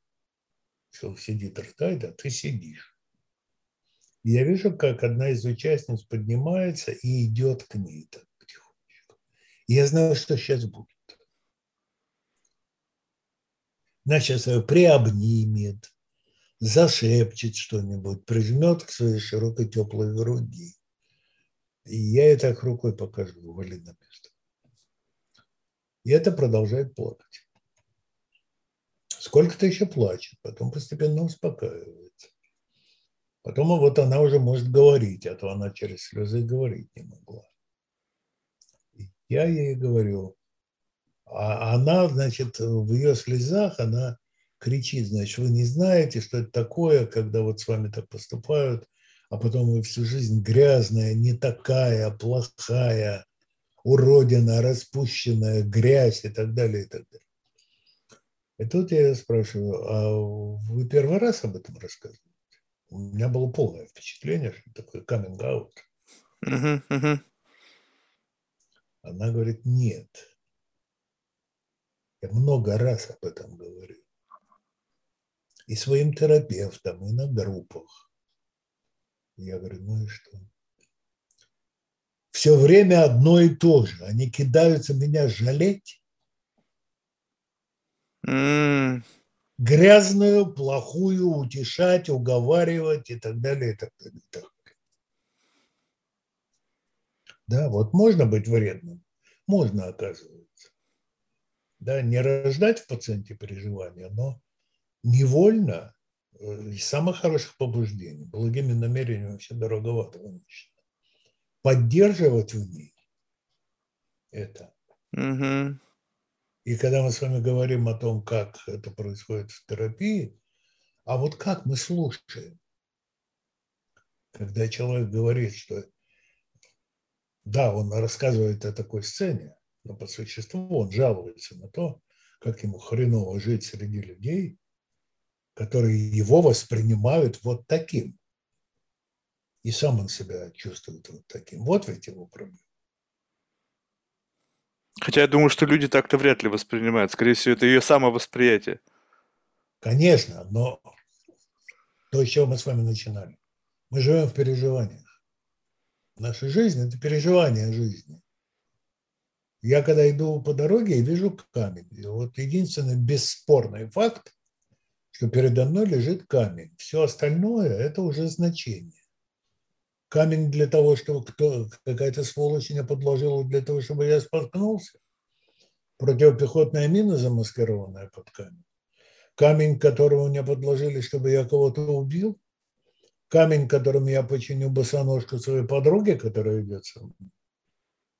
Камень, который я положу в фундамент дома. Как переживаю, тем и будет для меня этот камень. Да? Угу. И вот это ее значение было не услышано. В результате на много лет таскалась с этой проблемой.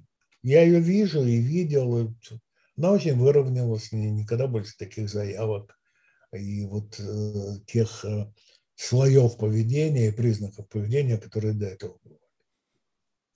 Это удивительно интересная вещь. Удивительно интересная вещь.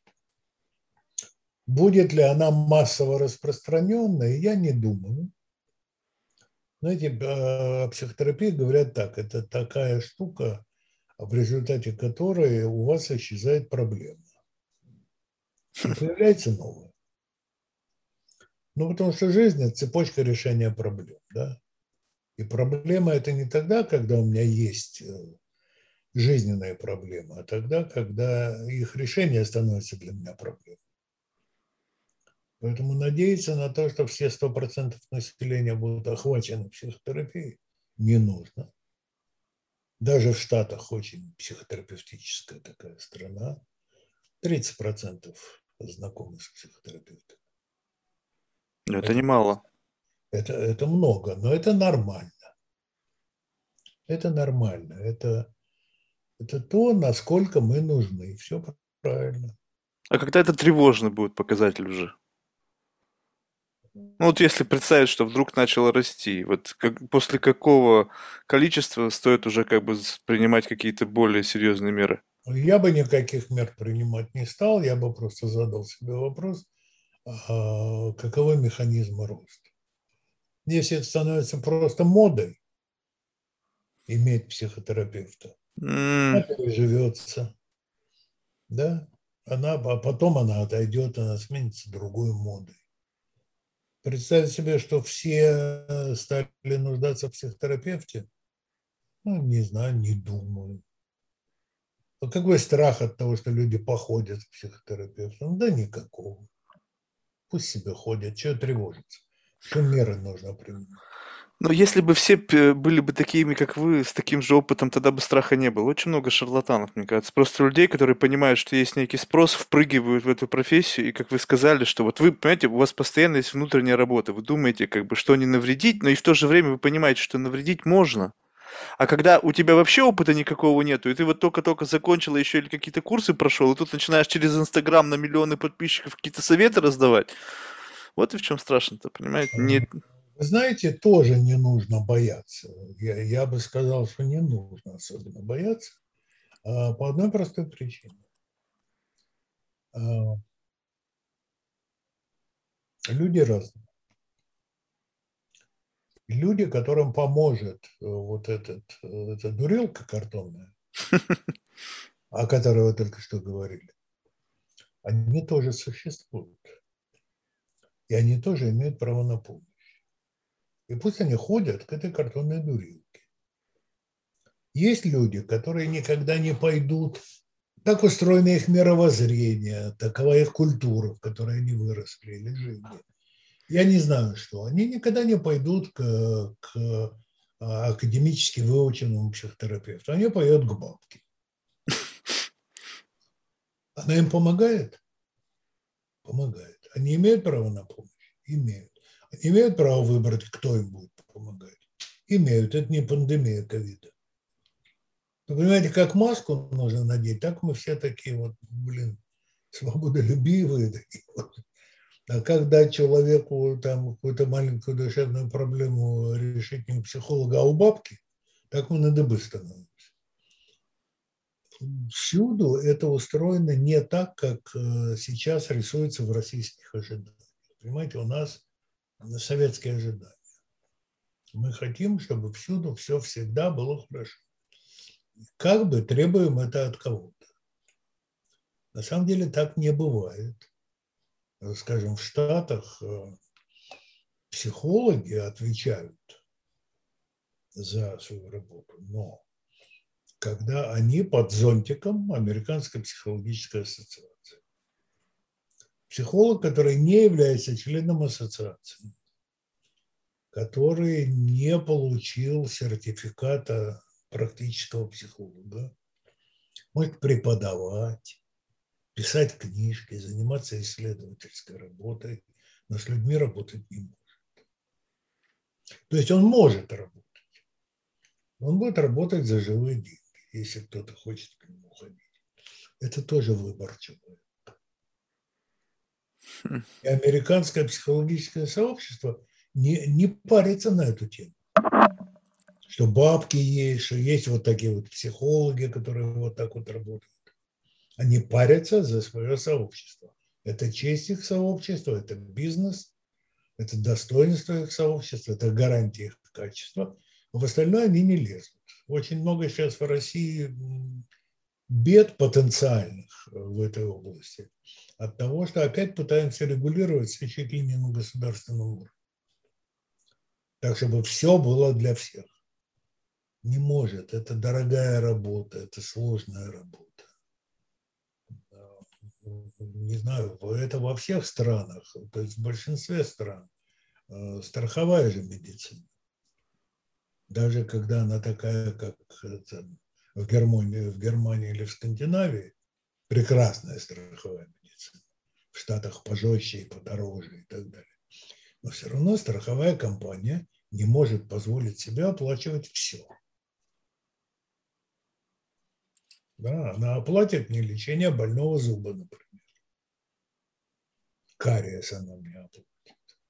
Она мне оплатит два зуба, которыми можно укусить себя за глаз. Две вставные челюсти, да, оплатит. Может быть, полностью, может быть, по большей части. Но металлокерамика уже не будет оплачивать. Угу. Это противоречие между хорошим и лучшим. С психологией то же самое. Там, где люди поломали руки-ноги, перенесли рак, еще что-то, в реабилитационных службах психолог нужен. Да, но не психоаналитик, которому можно всю жизнь платить деньги. Страховая компания не будет это делать. Она заплатит тому психологу, который за 10, там, 12 сессий основную задачу выполнит. Да? И это не, не, не забота этой психологической службы, что делается на соседней улице. Вот все равно будут люди, которые будут ходить к бабкам. Ну вот. Глупо спорить с этим. Да? Да, наверное. Пусть, если это помогает. А если мы запретим всем ходить к бабкам? То все пойдут к психологу, да? Допустим. Знаете, сколько было психологических факультетов к падению Советского Союза? Mm. От силы пяток. Весь Советский Союз. Знаете, сколько их сейчас? Я думаю, сотни. Около 400. Значит, у меня вопрос, если не больше. А, ребята, а где преподаватели-то Точно. Психологов не было, не было, не было. И вдруг нашлось психологов на 400 вузов. Я полазал, я посмотрел на эти психологические факультеты, которые выдают полновесный диплом психолога. Четыре сотрудника кафедры вместе с заведующим. Он кандидат, остальные три нет. Он инженерный психолог, остальные три, не знаю, там, педагогический психолог. А, или еще какой-нибудь специалист по мат-статистике в психологии. И вот они вчетвером читают всю психологию. Чему они могут научить? Ужас. Ну и что? Ну вот все повалят к таким. Кому от этого будет лучше? Это та же самая история. Те же самые бабки, только знают, которые названия книг, которые не факт, что прочитали. А, вы знаете, бабки, бабки тоже разные.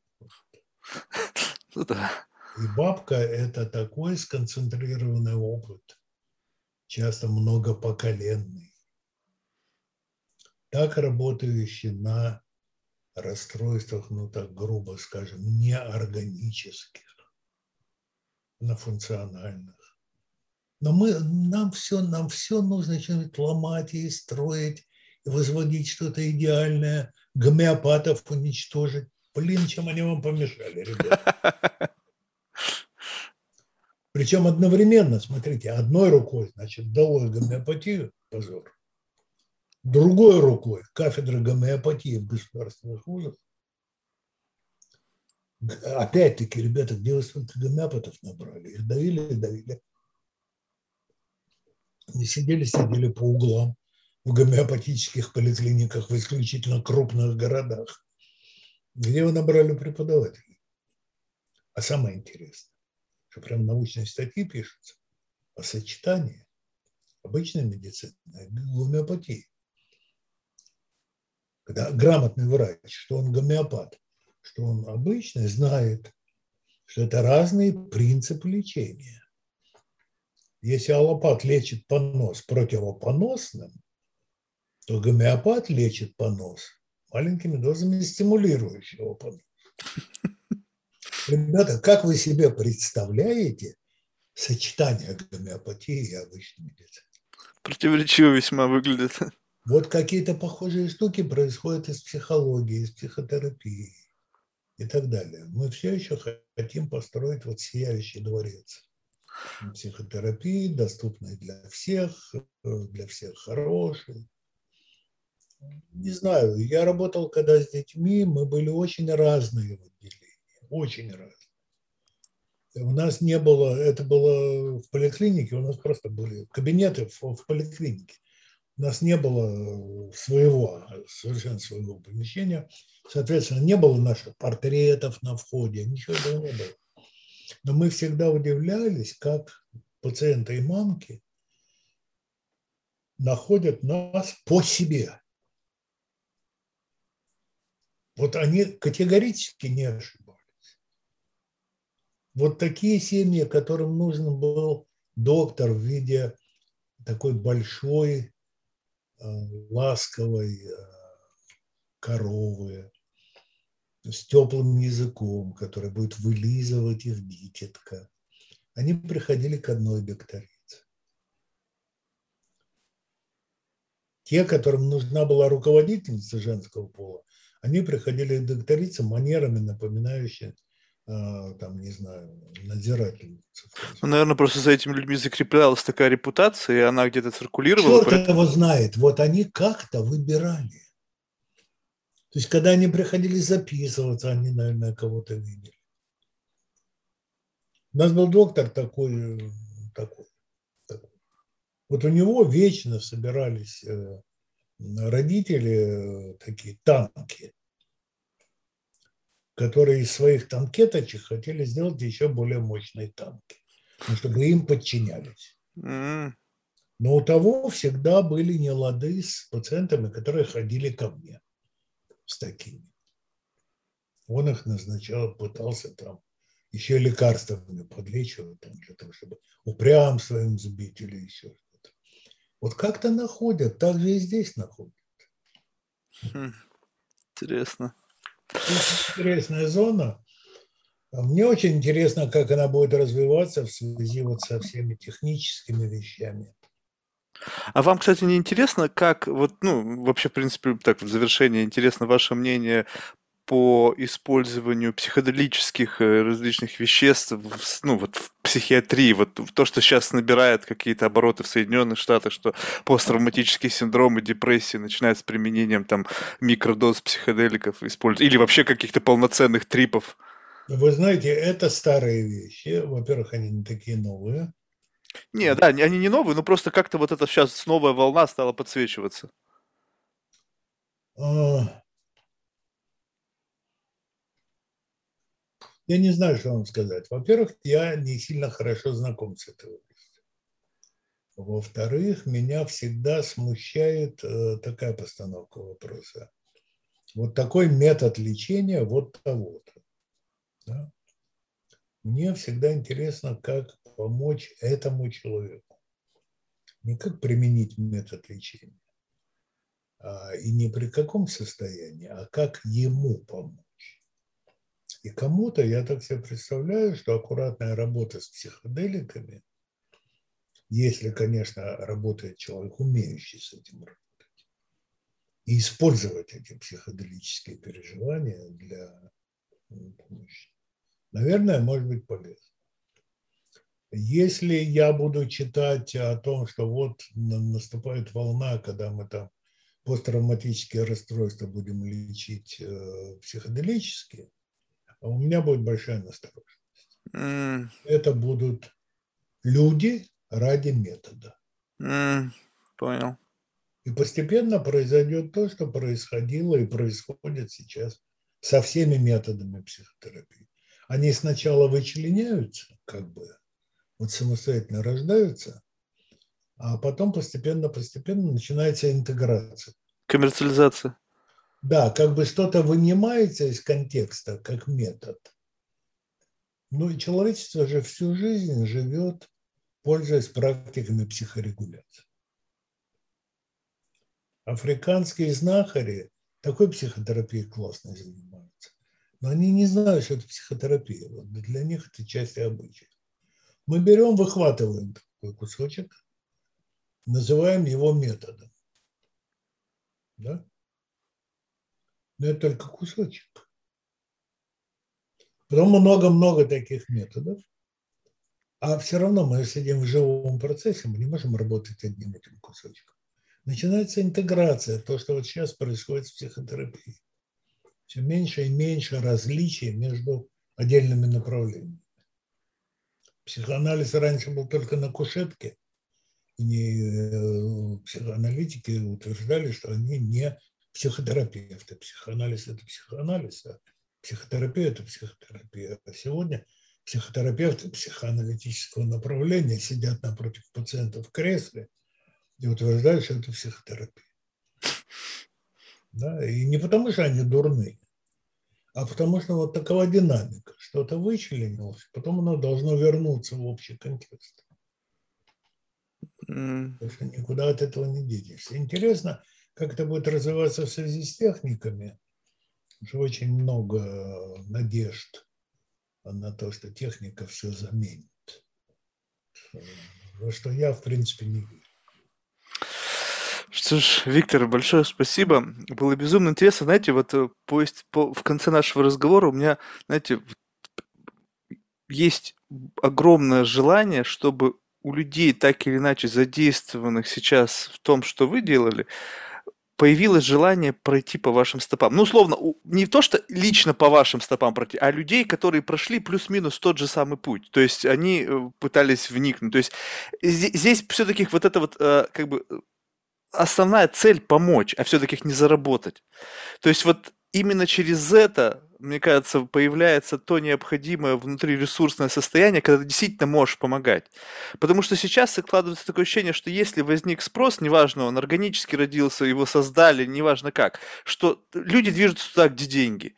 И все-таки, если уж они там есть, и как мы выяснили с вами, что пусть они есть, и, возможно, это хорошо, и, возможно, они кому-то помогают. Главное, чтобы у них вместе с желанием заработать было желание вот набрать тот необходимый э, набор знаний, чтобы действительно хотя бы, раз уж ты впрыгнул и ты уже зарабатываешь, ну, ну блин, не поленись, развивайся, Знаете, учись. Марк, давайте только не преувеличивать размеры этого, потому что э, какой вид деятельности мы бы не взяли, в нем обязательно найдутся люди, которые только деньги только и делают на нем. А в общем, это, это не так часто. А чаще всего людям все-таки, во-первых, нравится то, что они делают. Очень трудно заставить человека делать работу даже за большие деньги, которые ему противны. Значит, как-то им нравится, что-то они находят. Я вижу, я возобновил работу с э, российскими психологами а, в 2007 году. И я сравнивал это с тем, что мы делали в 90-х, потом 2007 и вот то, что я вижу сейчас. Даже в 2007 еще приходилось на уровне Азов работать. Сейчас я сажусь с группой, мне есть чему у них поучиться. Mm, Это происходит и в массе, и с массой, и с отдельными людьми. Все набивают свои шишки, все нарабатывают свой опыт, вот такой, какой можно. Если кто-то принимает, если у кого-то прием стоит, не знаю, тысячу баксов, то, ну, понимаете, можно, конечно, кричать, что он грабитель чертов, и а, баба Клава не может к нему прийти, когда у нее внучек умер. Ну так баба Клава и в дорогой бутик не может прийти. Но люди, которые приходят к нему, это люди, которые не смогут получать помощь, если это будет очень дешево. Мы можем сколько угодно смеяться анекдоту, купил галстук за сколько? За 100 баксов. Дурак вон за углом за 2 тонны продается мы можем над этим смеяться, но человек платит э, не только за то, что он покупает, а за то, что он при этом испытывает. Есть разряд людей очень богатых, которые не будут лечиться у дешевого психолога. Да. Значит, для них должен быть такой вот, который берет столько. А есть очень богатые люди, как Плюшкин, которые будут ходить к психологу, который работает бесплатно. Другая крайность. Ну, ну, потому что разные, потому что, знаете, вот все эти попытки подровнять все под строй, чтобы грудь четвертого была видна, так никогда не получится. Просто не получится. Да, что ж, спасибо большое. А, знаете, в завершении мы всех наших гостей просим кого-нибудь рекомендовать из числа людей, которых вы считаете интересными по тем или иным соображениям. Лично вам и пока только из русскоязычного сегмента. Из русскоязычного сегмента, сейчас минуточку, я бы сказал, что, а, во-первых, это Евгений Криславский, это Петербург, угу это институт новые возможности, это организационное консультирование. Он совершенно блестящий мужик, он очень интересно работает, и он может разговаривать. Он не будет жевать слова, бэкать-мэкать. Вам с ним будет интересно. Из психотерапевтов ну, я бы сказал, что два человека. Вы можете даже с ними вместе поговорить, они друзья и в одном месте работают, uh-huh. вместе по отдельности. Это Институт психотерапии и консультирования «Гармония», тоже в Петербурге. Uh-huh. Это Александр Батхин uh-huh. и Марк Певзнер. Это два отличных психотерапевта, совершенно отличных, интересных, с которыми поговорить интересно. А, если говорить о русскоязычном, а не о государственном, а, не о государственной принадлежности, то это еще институт гуманистической и экзистенциальной психологии в городе Бирштанас. Это Римонтас Качунас. Римонтас Качу, Кочунас. Это недалеко от Вильнюса. Это большой негосударственный институт, э, где готовят э, экзистенциальных психотерапевтов. Вот. э, Может быть, если о Питере говорить, это еще Сергей Михайлович Бабин. Сергей Михайлович Бабин, профессор Бабин. Он психиатр и психотерапевт. Он такое редкое исключение. А, Я думал, что я один такой, потом кто-то еще прорисовался. Но Сергей Михайлович, он хороший психиатр, и он психотерапевт такого экзистенциального толка. Раз-два э, рефлексы воспитаем и все вылечим. Он очень интересный человек. Во всех случаях можете ссылаться на меня. И думаю, что со всеми будет по-своему интересно. С Бабиным мы что-то делали вместе. Вы можете найти в Ютубе, наверное. Да, где-то по пару раз мы вместе работали. Так что это попало на экран. А Римаса Качунаса вы тоже найдете, вы можете посмотреть. А, Батхина с Пезнером.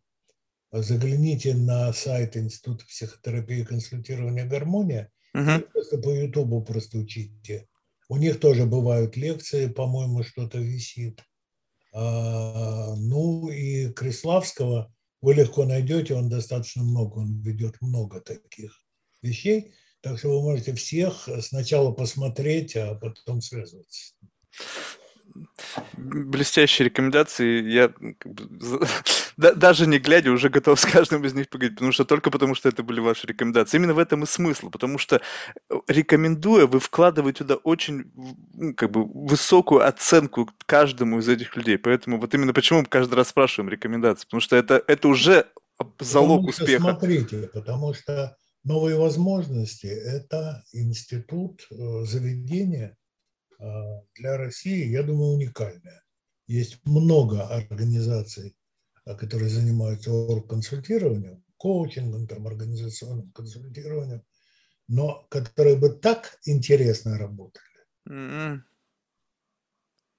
Может быть, только Леонид Король, э, который сейчас вообще всем занимается. Он, он в Италии сейчас. А Вот, тоже очень интересный человек. А Римас и Батхен с Певзнером – это два института э, с э, трех с половиной годичной программой обучения. То есть там и прием ведется, и все там происходит. Но кроме того, еще обучение психотерапевтов на три с половиной года. Очень серьезно.